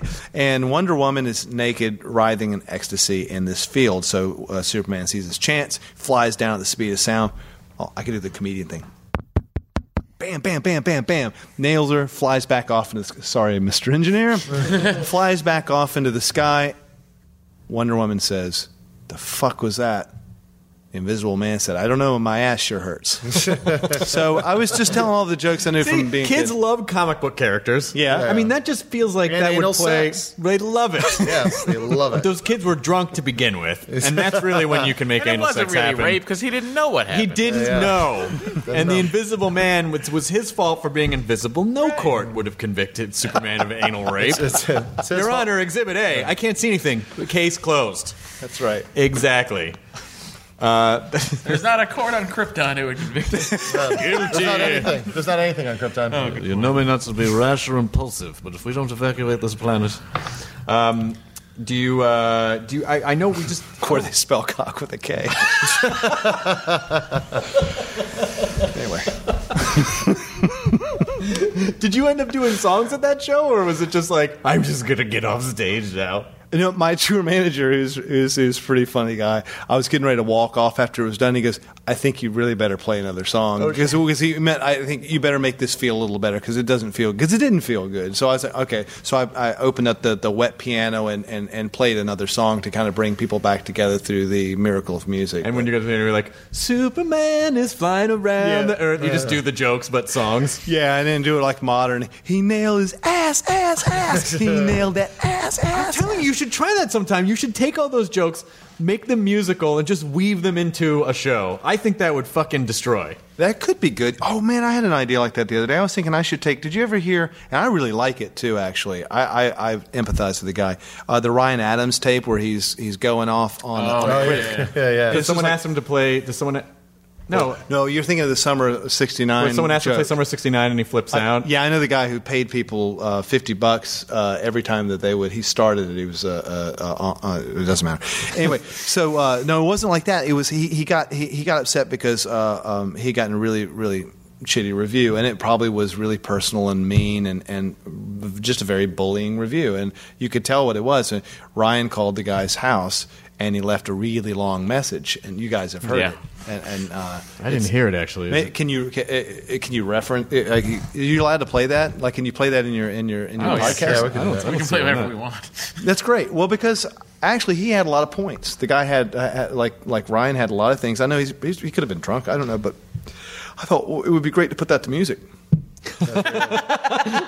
That would be a good song, and I would a- credit him for lyrics. There's a there's a really good uh, uh, there was this band called Hickey, a punk band from a while back that um, stole uh, the trumpet from the band Voodoo Glow Skulls, which was like a ska punk band. Uh, but the, those guys are a bunch of like you know jockey assholes, and they they stole the trumpet. And like the guys from Hickey are very much uh, like a very messed up drug addict punk band from the Bay Area. Uh, they they stole the they stole the trumpet. Everyone knows they stole it. Some like they played a show. Everyone knows. And then uh, so um, Voodoo Glow Skulls guys start calling. They find like the number of like one of the guys from Hickey and just start leaving death threats. Oh, shit. And it was like it's like we're with the U.S. thugs. We're gonna kill you, Hickey. You gonna fuck with the VGS. Like all this. You know, uh, machismo bullshit. And then uh, what Hickey did was uh, put out a split seven inch. Hickey and the Voodoo Glow Skulls on the on side A and side Hickey, uh, two of their best songs they ever recorded, some of the catchiest things they've ever did. Side B was all of those uh, answering machine messages with a really shitty trumpet being played in the background. see if this works. 11 a.m. December 19th. Hey, Jim. This is Ryan Adams. Um, just calling to say hi. Well, somebody sent me your fucking stupid bullshit review of my show. I'm finally home, getting over the flu. And, like, what is your problem? Like, you just ha- you have to you have to come after me. Like you, um, you have to make some kind of weird point to like fuck with my whether I'm like legitimate or whatever. And like you mentioned in the end that like the fans eat it up, but like you're, but, but, but you're different. You're like the voice of reason Is there a Mardi Gras in the background? because like I make music that's like the replacements or like Courtney Love or like some bullshit. Like it can't just be fun. You know, you do this to me like every time I come to town, and like your fucking ending note to self, note to Ryan Adams, wish you were anywhere but here. It's like you know, fuck you, man. Like fuck you, you asshole.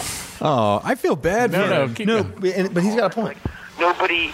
Nobody's interested. Like nobody's interested in your in your bullshit. Like you obviously have like a problem with me, not with the music, because you can't refute it, obviously, because it's too fucking good, and you know it is. Well, I don't know if I would say that. Some. Yeah, I mean, Let it go. But you write about me every chance you can get. but but I'm, I'm sure Ryan doesn't want to hear hear, hear that again. Yeah. But but the- but the thing is, is there's something really cool and honest. Whether I mean, if I had left that message, I probably would hate to hear it come back over and over again. Yeah. But there's something really cool about it's it's so uncool to call the critic up and kind of, kind of confront him that I think that there's really kind of something to it. It is, but but what I was saying was I don't know if I would say that is to say like just because you know the music's good, like that's Well, like well. Ryan Adams did make the album Pneumonia with the song Jacksonville Skyline. I think he could do whatever he wants. Okay, He's all right. a- No, that's fucking- fine. He's yeah, brilliant. But no, I know what you're saying because that's but that's a that's a that's. But a, he's he's emotional. Listen, I I'm of the mindset that you should never make phone calls, send emails, or talk Tweet to back. anyone or tweet when you're emotional. I know I tweet back at people Yeah, yeah, yeah. sometimes. Right. I do the same thing. Do I you? do, yeah. There are people you, you should no, you're exactly right. And in fact, we had can this never take it back. No, and, and that's right. And emails, man, kids out there, don't press send. Like, just don't. there needs to be a campaign called "Don't Save Press to draft. Send. Write it out. Save to draft. Yeah, Delete it. Write it out. Get it all out of your system. And But just don't it. address it because No, it because could then go you'll- out. yeah, exactly. Yeah, that's that's. What, I mean, I've done that before, where you go, you know, I write all the stuff that, that Ryan just said into an email, don't address it, and then go ahead and delete it. Yep. Uh, I think he's probably better off to use pen and paper. Still, Yeah. it's like it seems like it's a, the, the, the internet is a rough, it's a rough place. Are but I- people still shitty to you? Sometimes I feel like everyone's. I nice- think that um, not at the moment, Good. but but they they I could have interpreted it like that two or three years ago, and maybe in a couple years I could do so again. I think you can you can get into the kind of navel observation as a as a uh, as a popular artist that you can kind of look for it, and then you can get bummed out about it, and kind of uh, it's kind of like pushing on sore teeth or something. It's like that hurts. I'm going to do it again. That hurts. Yeah. You don't know why you do it, uh, but I think you know for the most part it's pretty positive. Um, but um, you know, you bring it on yourself if you. I, I, I, I you know, I, a few years ago I got. You know, uh, I was in the middle of a divorce, and a lot of people were writing a lot of stuff that I wasn't comfortable with. I was like, I've got kids, and these things are these things that people are saying. It's like you know, my kids will be able to Google this at some point. It's not nice, and I tried to take it on like kind of like not really what Ryan just did, but more by saying, you know, if you wouldn't mind, but you can't do that. Like, because if you engage, then they just go further. And then you bring about your own negativity. I think the thing is to concentrate on your art and, and, and be nice to people, you know, and not do what, what, what, uh, what Ryan has done. But I kind of respect it because, uh, you know, just because he did it. Who else has done that? It's cool. Yeah. I wonder, did the guy respond besides putting the message on the That was internet? his response. Oh, Yeah, and, and it's a powerful response too, I guess. it's a pretty powerful one. Yeah, it's, it's like Tai Chi. but the emotional thing is interesting because, like, um, you know, we, we were doing this show, The Sing Off, and there. Uh, when when does this air, podcast? This will go up within a couple of weeks. Within a couple of weeks? Yeah. Okay, then I think I could probably say it uh, ahead of time. We film these things, you know, and like I don't like to to, to bust. A, a group has an emotional performance on on the show. Uh, that is something that's kind of in real time. It's like a thing happened in the family, and they decided to sing about it right on the spot. And I was completely flustered because emotionally I was connected to the story and the fact that um, that or the bravery that they just came out and were emotional about. What I realized is you don't make music in an emotional state either. You don't make the music while you're emotional. You use the content like Bruce Lee, like emotional content. Interesting. You you you you, you because otherwise it'll drive you. And, and and at what point do you just not fall on the floor? "Ah!" I mean, you know, like that's expression, but it's it's expression that's driving you. So you're not engaging. Uh, oh, you know, you're not uh, navigating it. Uh, but then I, re- I realized I was like, yeah, you know, most of the, most of the things I've written, I think are really on on the money, are are songs where I went through it, almost processed it, and wrote in that sweet spot where I could understand the weight of it, but I wasn't charged. You know, it wasn't emotional anymore. So yeah, I think when people get emotional, they should definitely take two steps back, and pause, all that stuff, because anything you say during that state's not making sense. You know.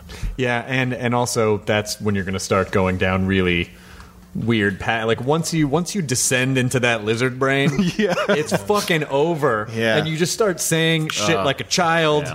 and then you punch a stranger in the eye with your tiny French fist. I know That kid was going through some shit. He was through- He was tiny French, tiny Ryan Adams. That was his. That was the child's defense mechanisms kicking in. and you were making fun of him. Fist of fury. Do people? I mean, like when when young songwriters, you know, which I'm sure I'm sure you get this a million times. I mean, as a comedian, you get it all the time. How do I start? Like, what what do you say to people with with songwriting? Do you, is it the simple like just fucking do it? Don't add, don't talk mm. about it. Just do it. People are often not really asking uh, about the art form. They're asking about how I make it, you know, and they like how do I get started. And you get down to it, and they kind of want to know how to succeed. Um, Right. and because there's no way you can say in 10 minutes, well, yeah, you know, you should start studying Prokofiev immediately. Uh, and, and then, but then there's no answer to their, their, their question. I always just say it's like music, it's like uh, VH1, you know, music 1st Mhm. Just concentrate on your music, forget all that other shit. Literally, damn it, I said it again. Ironically, the opposite of VH1. this is weird. yeah, that's right. Music has definitely become But basketball wise, Yeah. that's the thing. Music last. Yeah, music last. Wow, we can so we can make those old MTV jokes from the '90s for about VH1 now.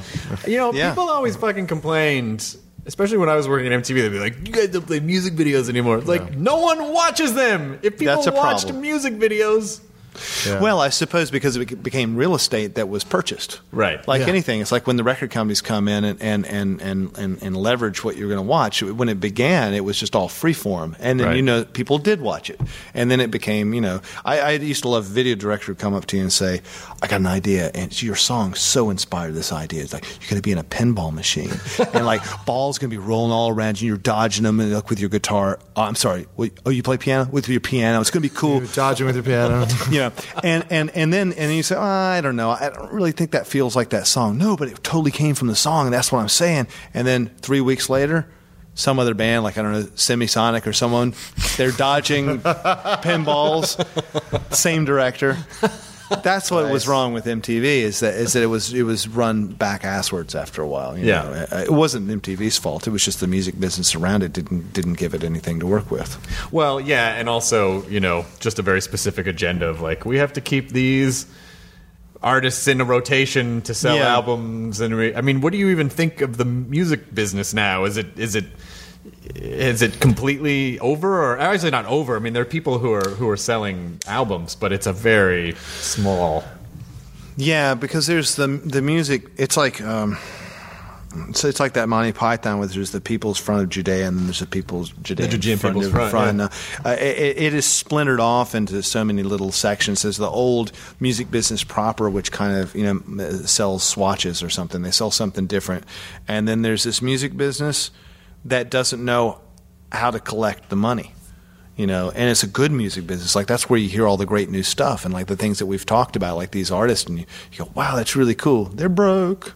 You Right. know? Yeah, they, they don't know how to do it exactly and and uh, and so I think it's a real I think now is a real golden time for music um, but I don't think it's a golden time for the music industry Right. you Yeah, know there's, there's a lot of good music out there right There's now. a lot of uh, great music You out can there. find you can find these bands now all over the country that like like two of my favorite bands in the past couple of years. Both they all still have jobs. They don't go on tour. Yeah. They don't go anywhere because they still, they have to work. and they knew coming into it. Yeah, That's the thing. they They, grew they up in this it. era, Yeah. and, and and so you're getting a really generous, honest thing from them. They're they're, they're not like when this breaks. God damn, I'm gonna be rolling in dough. Yeah. They're not thinking that, and and there's something really nice about that. I think that's and, they have access to get to you somehow. You found Yeah. it. Like somehow it came through the system, and, and, and and that's why I think it's a golden age.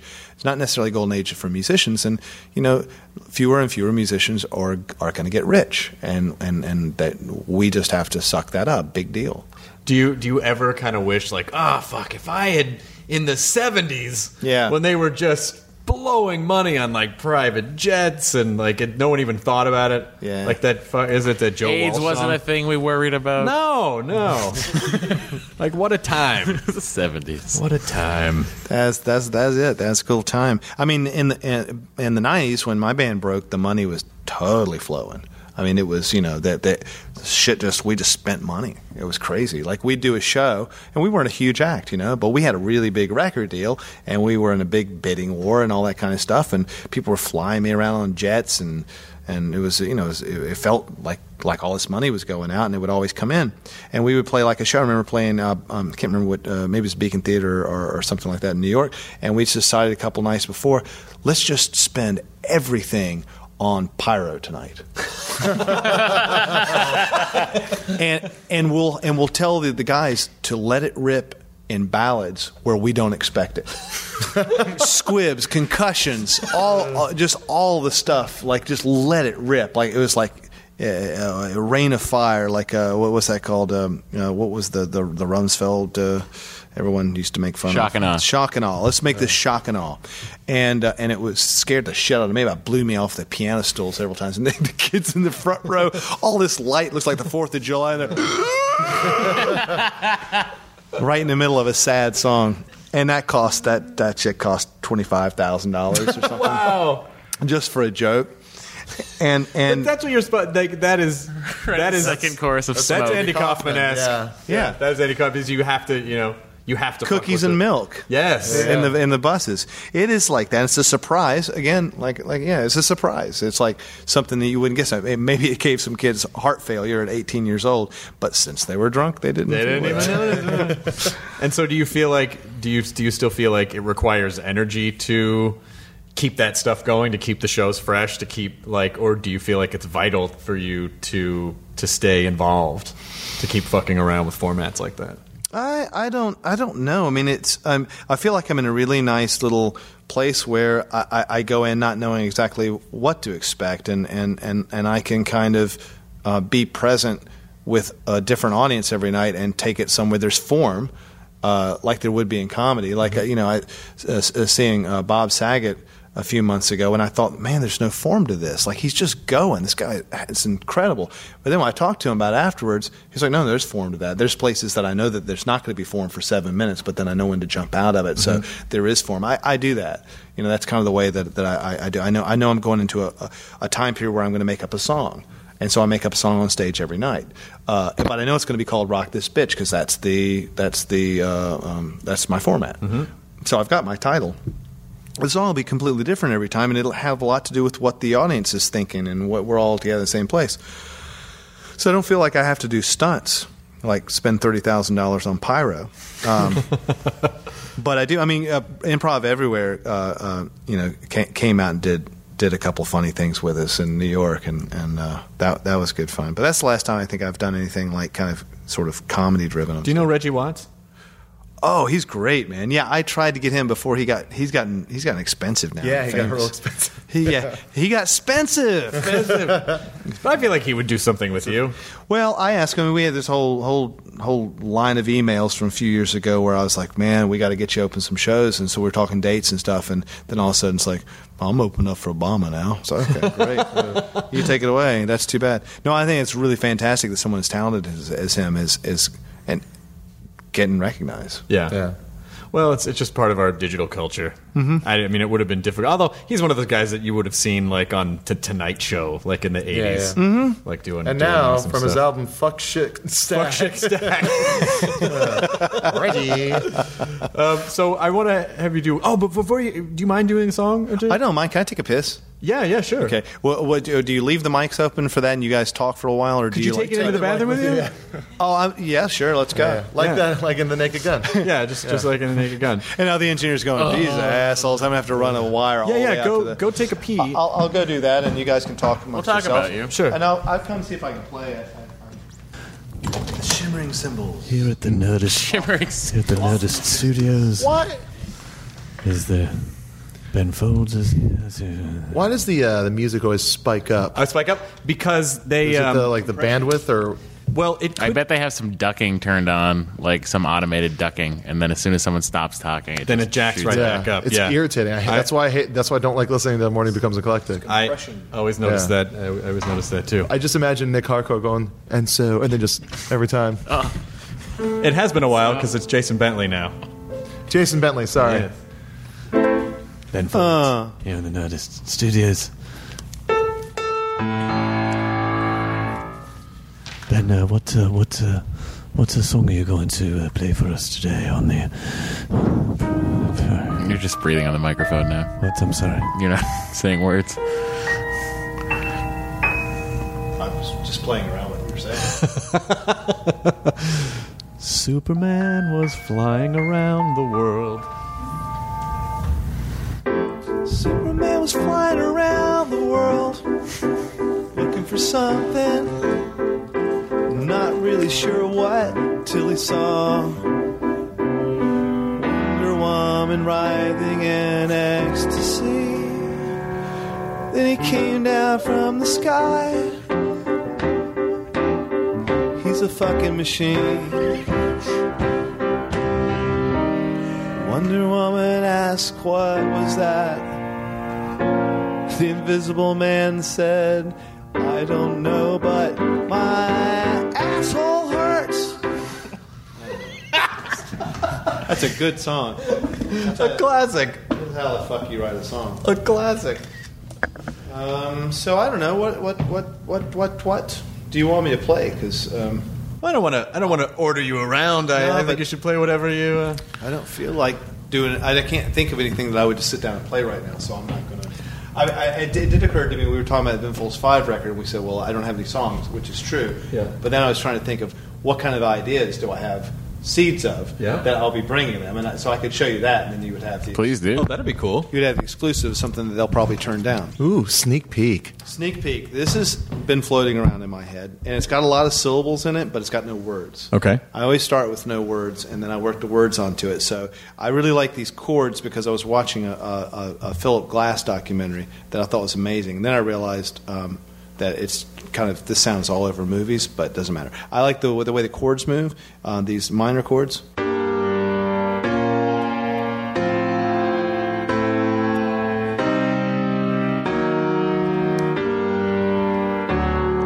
It's like that. So then the melody I hear in my head is.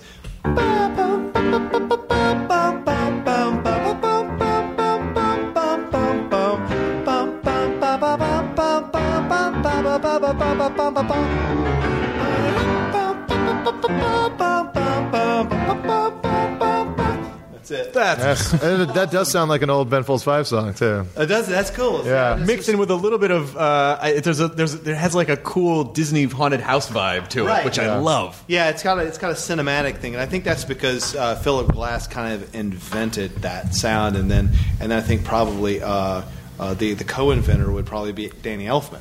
Yep. and, and he's he, he's really done a lot of that. So that, but I don't know how many people apply that to rock, but um, that's something I was thinking about. Um, I. Oh, go ahead. No, go ahead. No, you. No, you. no, you. you, you, you. Oh, wait, hey, I no, know you you are. What am I? I'm sorry. Okay, uh, uh, here's another little chord progression I like. Uh, ah, shit. I've been living in a hotel, so I can't remember.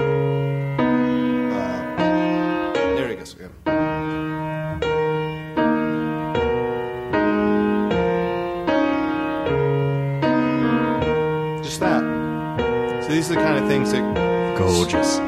stick in my head. You know, um, Chris Hardwick on the Nerdist, yeah, he's a badass motherfucker. New theme song. Um, yeah, can I request something? Sure, Is yeah. that is that okay? Yeah. Um, I love philosophy so much. Okay, I will try that. If, if you don't want to, you don't have to. There's no, I pressure. don't mind. I don't mind doing it. I'll do Uh, the Let say that, that this is. Uh, I, I'll I'll make the sacrifice because because uh, I, I, I, want to make everyone happy. But you or you could depress. we, we, could all get just we could all start to cry and listen to Fred Jones. no, no. I, uh, my my I played uh, um, Barda, uh, and I just did sort of quasi announced, sort of like just like you know, a few days before. Yeah. And I forgot to bring my little um, um, finger wraps. Oh and I beat the shit out of my hands. And so I, I may not play as hard because uh, it'll it'll hurt, but I'll. I, well, I don't want you to hurt yourself if you. Oh, it's okay. I'll play in minor.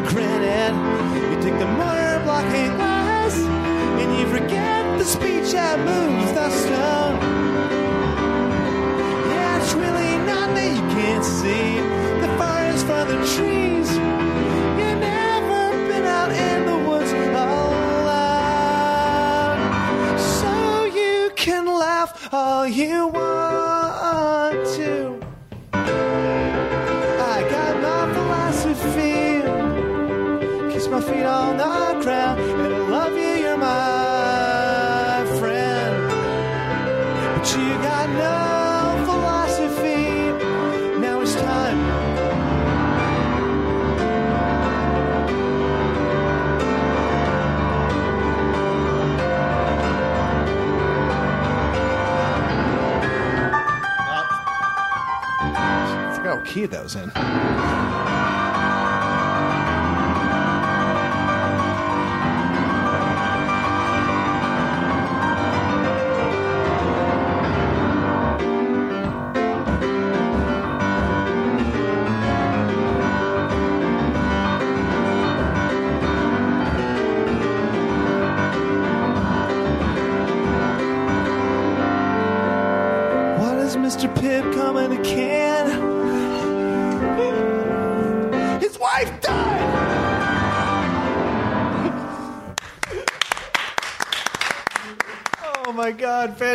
you have to start ending all of your songs with, with like, good, like, like Wesley Willis used to end by yelling "Blockbuster! What a difference!" Yeah, oh yeah. Wesley Willis.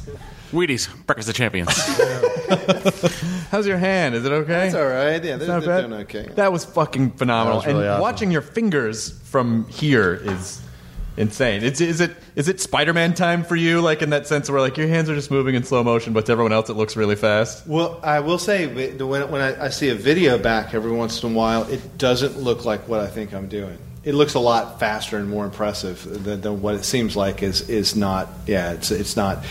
Yeah, I, I don't know why that is. It's because I'm not really that fast, but it looks like it is. It seems it seems that way. Because I know a lot of drummers. I, when I, s- I studied per, percussion, and the drummers' hands are just so fast, and, and I'm I'm definitely not in the um, upper you know 90th percentile of fast or anything like that.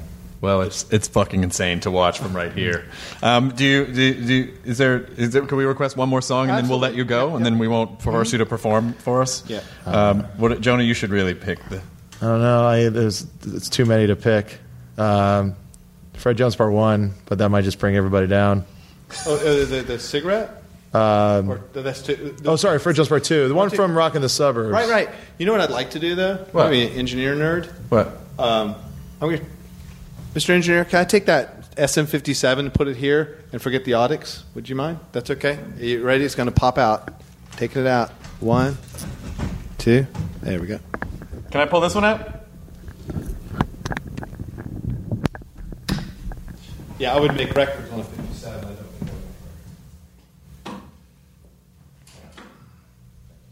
Thank you so much for doing this. I know you Yeah. had a long trip. Then if you get bored and want to play Landed, that's cool. too. it's up to you. Whatever. Okay, we're back. I mean, it's We're just, just sitting around. This. Or Zak and Sara, or anyways. Any, any, uh, I'm here all week. Remember, the more you drink, the better I sound. listen to you play, just it's gonna be thirsty. My hand's starting to shake. God damn it. I want to be 16 again and not think beer is good. Jesus Christ. Okay. There we go. Hello. No. Fuck it. I'm no pussy. I play piano all night long. My oh. pee pop. You know, I think the pop, the peas are. I think they're maybe there. I think we might have a problem. No, I don't think it's fun. Okay, what was? Oh, yeah, okay, okay. Um, the song came from Fred Jones. The reason it's called Fred Jones Part 2, Fred Jones Part 1 in my head was uh, a song called Cigarette from Whatever and Ever Amen. And that was taken from a um, word for word, a run on sentence from the newspaper. Uh, and it was about a guy, uh, a couple got married, and then the woman had some kind of uh, uh, brain damage that changed her personality within like a year. She started smoking cigarettes, but she'd never smoked before. Everything was different. So he, he was he was conflicted because he'd married this person, made vows, but it wasn't the person he'd married. And so he, she had burnt the house down with a cigarette. And, and, and the, the, the sentence was, if I can remember, because it's much more impressive than when it's sung, there's no punctuation in this fucking sentence. It said, Fred Jones was. Fred Jones was worn out from caring for his often screaming and crying wife during the night, but he couldn't sleep at night for fear that she, in a stupor from the drugs that wouldn't ease the pain, would set the house ablaze with a cigarette. Wow. And that was in the paper, and I thought, well, that's an intense sentence. It says a lot. So I just put this music to the wind.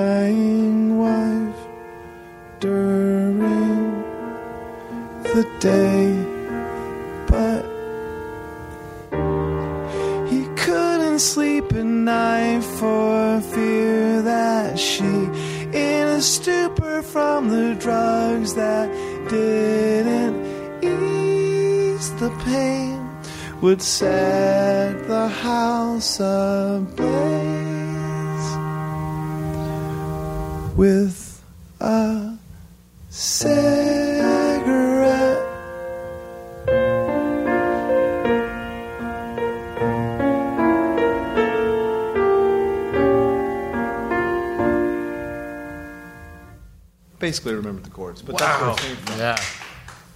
And then so I was thinking of uh, uh, back in 1999. I was thinking about how the um, newspaper business was going to be out, you know, and and one uh, uh, case of an old style uh, newspaper editor who uh, had been, you know, kind of corporately laid off with the takeover, and and just the whole idea that the guy had worked there for so long, and and uh, and then he was gone. So it's just a real kind of working class uh, uh, sort of song.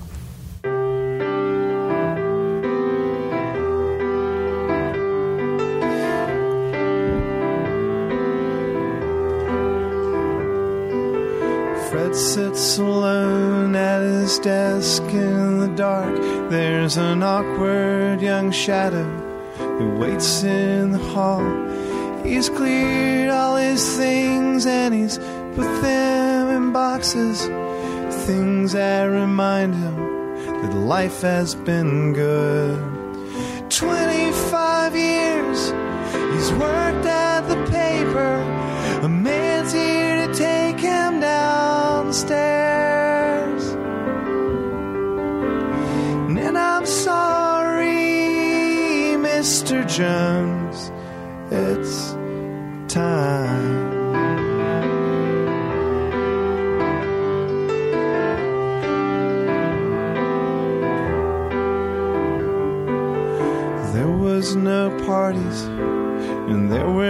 songs, cause today's just a day like the day that he started. And no one is left here knows his first name, yeah, and life barrels on like a runaway train where the passengers change. They don't change anything. You get off, someone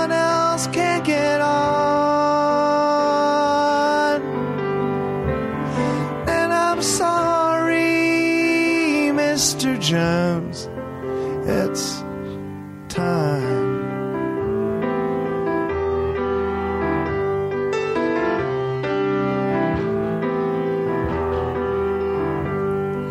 The street light shines through the shades, casting lines on the floor and lines on his face. He reflects on the day.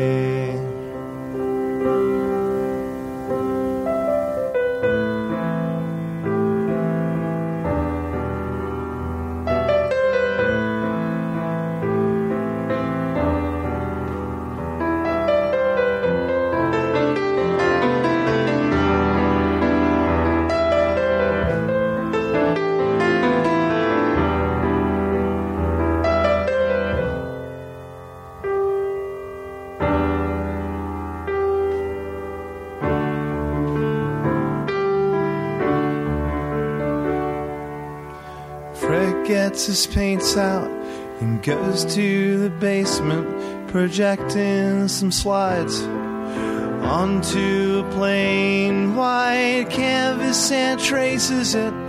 Fills in the spaces, he turns off the slides, and it doesn't look right.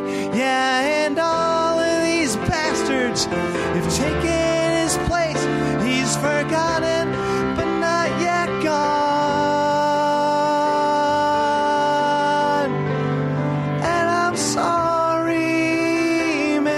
Jones. And I'm sorry, Mr. Jones. And I'm sorry, Mr. Jones. It's time. Thank oh you so much for that. Because his wife died. Ben Folds. Thanks, man. You have been more than generous with your time, and uh, oh, your microphone's back over. Oh, you can. Did you say? Did you sing more than a feeling? Yeah. That's awesome. All right. Well, maybe I should just not worry about it. there we are. I'm back. You're gonna go into the crowd now. Go into the I'm going to crowd. work the room a little bit. Hi, I'm from um, I'm from Racine, Wisconsin, and uh, Ben, that was. I don't know any insults. So I don't know. You're dumb. Ah, your Yeah. shirt. Your stupid shirt. You're Uh, ugly and you're stupid and you stink. Yay! um, anyway, you've been more than generous with your time, and I don't want to. I just we want to let you go, but thank you so much. Yeah, just Um, five more songs, and then we'll we can just get out of here. You played a show last night. Took a helicopter tour of Los Angeles. Yeah. Oh, neat. Which was amazing. I've always wanted to do that. That always looks You like a- should. You should go. I'll plug him right now because I thought that woman was amazing. Is JJ Helicopters. Really? And just- and and uh, the uh, Hitomi uh, runs the joint, and she's just she's she come in, she takes your credit card in her flight suit, she does the booking and everything, then she just goes out and gets in the helicopter and cranks it up, and you fly off. That's it. That's awesome. So cool. Do you go to the like down to the coast? Or, like where's the? We flew. We flew everywhere. Uh, uh, me, me and my kids. We we flew. Uh, I started out uh, kind of over Redondo Beach, and then flew through downtown and Silver Lake, and came back down Sunset Boulevard. And we were like 400 feet over the ground some of the time. That's And, great. people could wave and stuff. It was really cool. That's awesome. Must really put the city in perspective and kind of lay it out nicely. Yeah, as you point out, it it it, uh, it shows you how bad traffic is because you get so, so you get everywhere Fast. so fast. Yeah, You, know, yeah. you need to have a helicopter. Where's our fucking flying cars? It's 2011 for crap's sake. I know. It's Let's just buy a helicopter. We'll pull together. All right, We'll buy a we should be able to do that. Uh, ben, thank you so much for being here. No this worries. Is an Thanks absolute for- pleasure. Yeah, Appreciate it. glad we finally did it. Uh, enjoy your burrito, everyone. That's something we say at the end of the show. Oh, enjoy your burrito. Yay! that was incredible. Now leaving Nerdist.com. Enjoy your burrito. This episode of the Nerdist Podcast is brought to you by GoToMeeting. Today's mobile world makes easy to use collaboration software more than nice to have, it's a necessity. For your free 30 day trial, visit GoToMeeting.com and enter the promo code NERDIST. Murder on My Mind, a new podcast available exclusively on Wondery Plus, explores the circumstances leading up to the murder of two young men and the mistrials of the man accused of killing them. Up and coming rapper YNW Melly gained notoriety in the hip hop world for his shocking lyrics and criminal exploits. When two of his best friends were gunned down in a drive by shooting, investigators suspected the young rapper staged the scene. But after not one, but two trials that ended in hung juries and new evidence that may place YNW Melly at the scene of the crime, his trial has been paused indefinitely. With countless twists and turns, Law and Crime covers all angles of the case and begs the question is this young artist the victim of a witch hunt or a silver tongued devil who's evil to the core? Listen to Murder on My Mind exclusively and ad free on Wondery Plus. Join Wondery Plus in the Wondery app or on Apple Podcasts.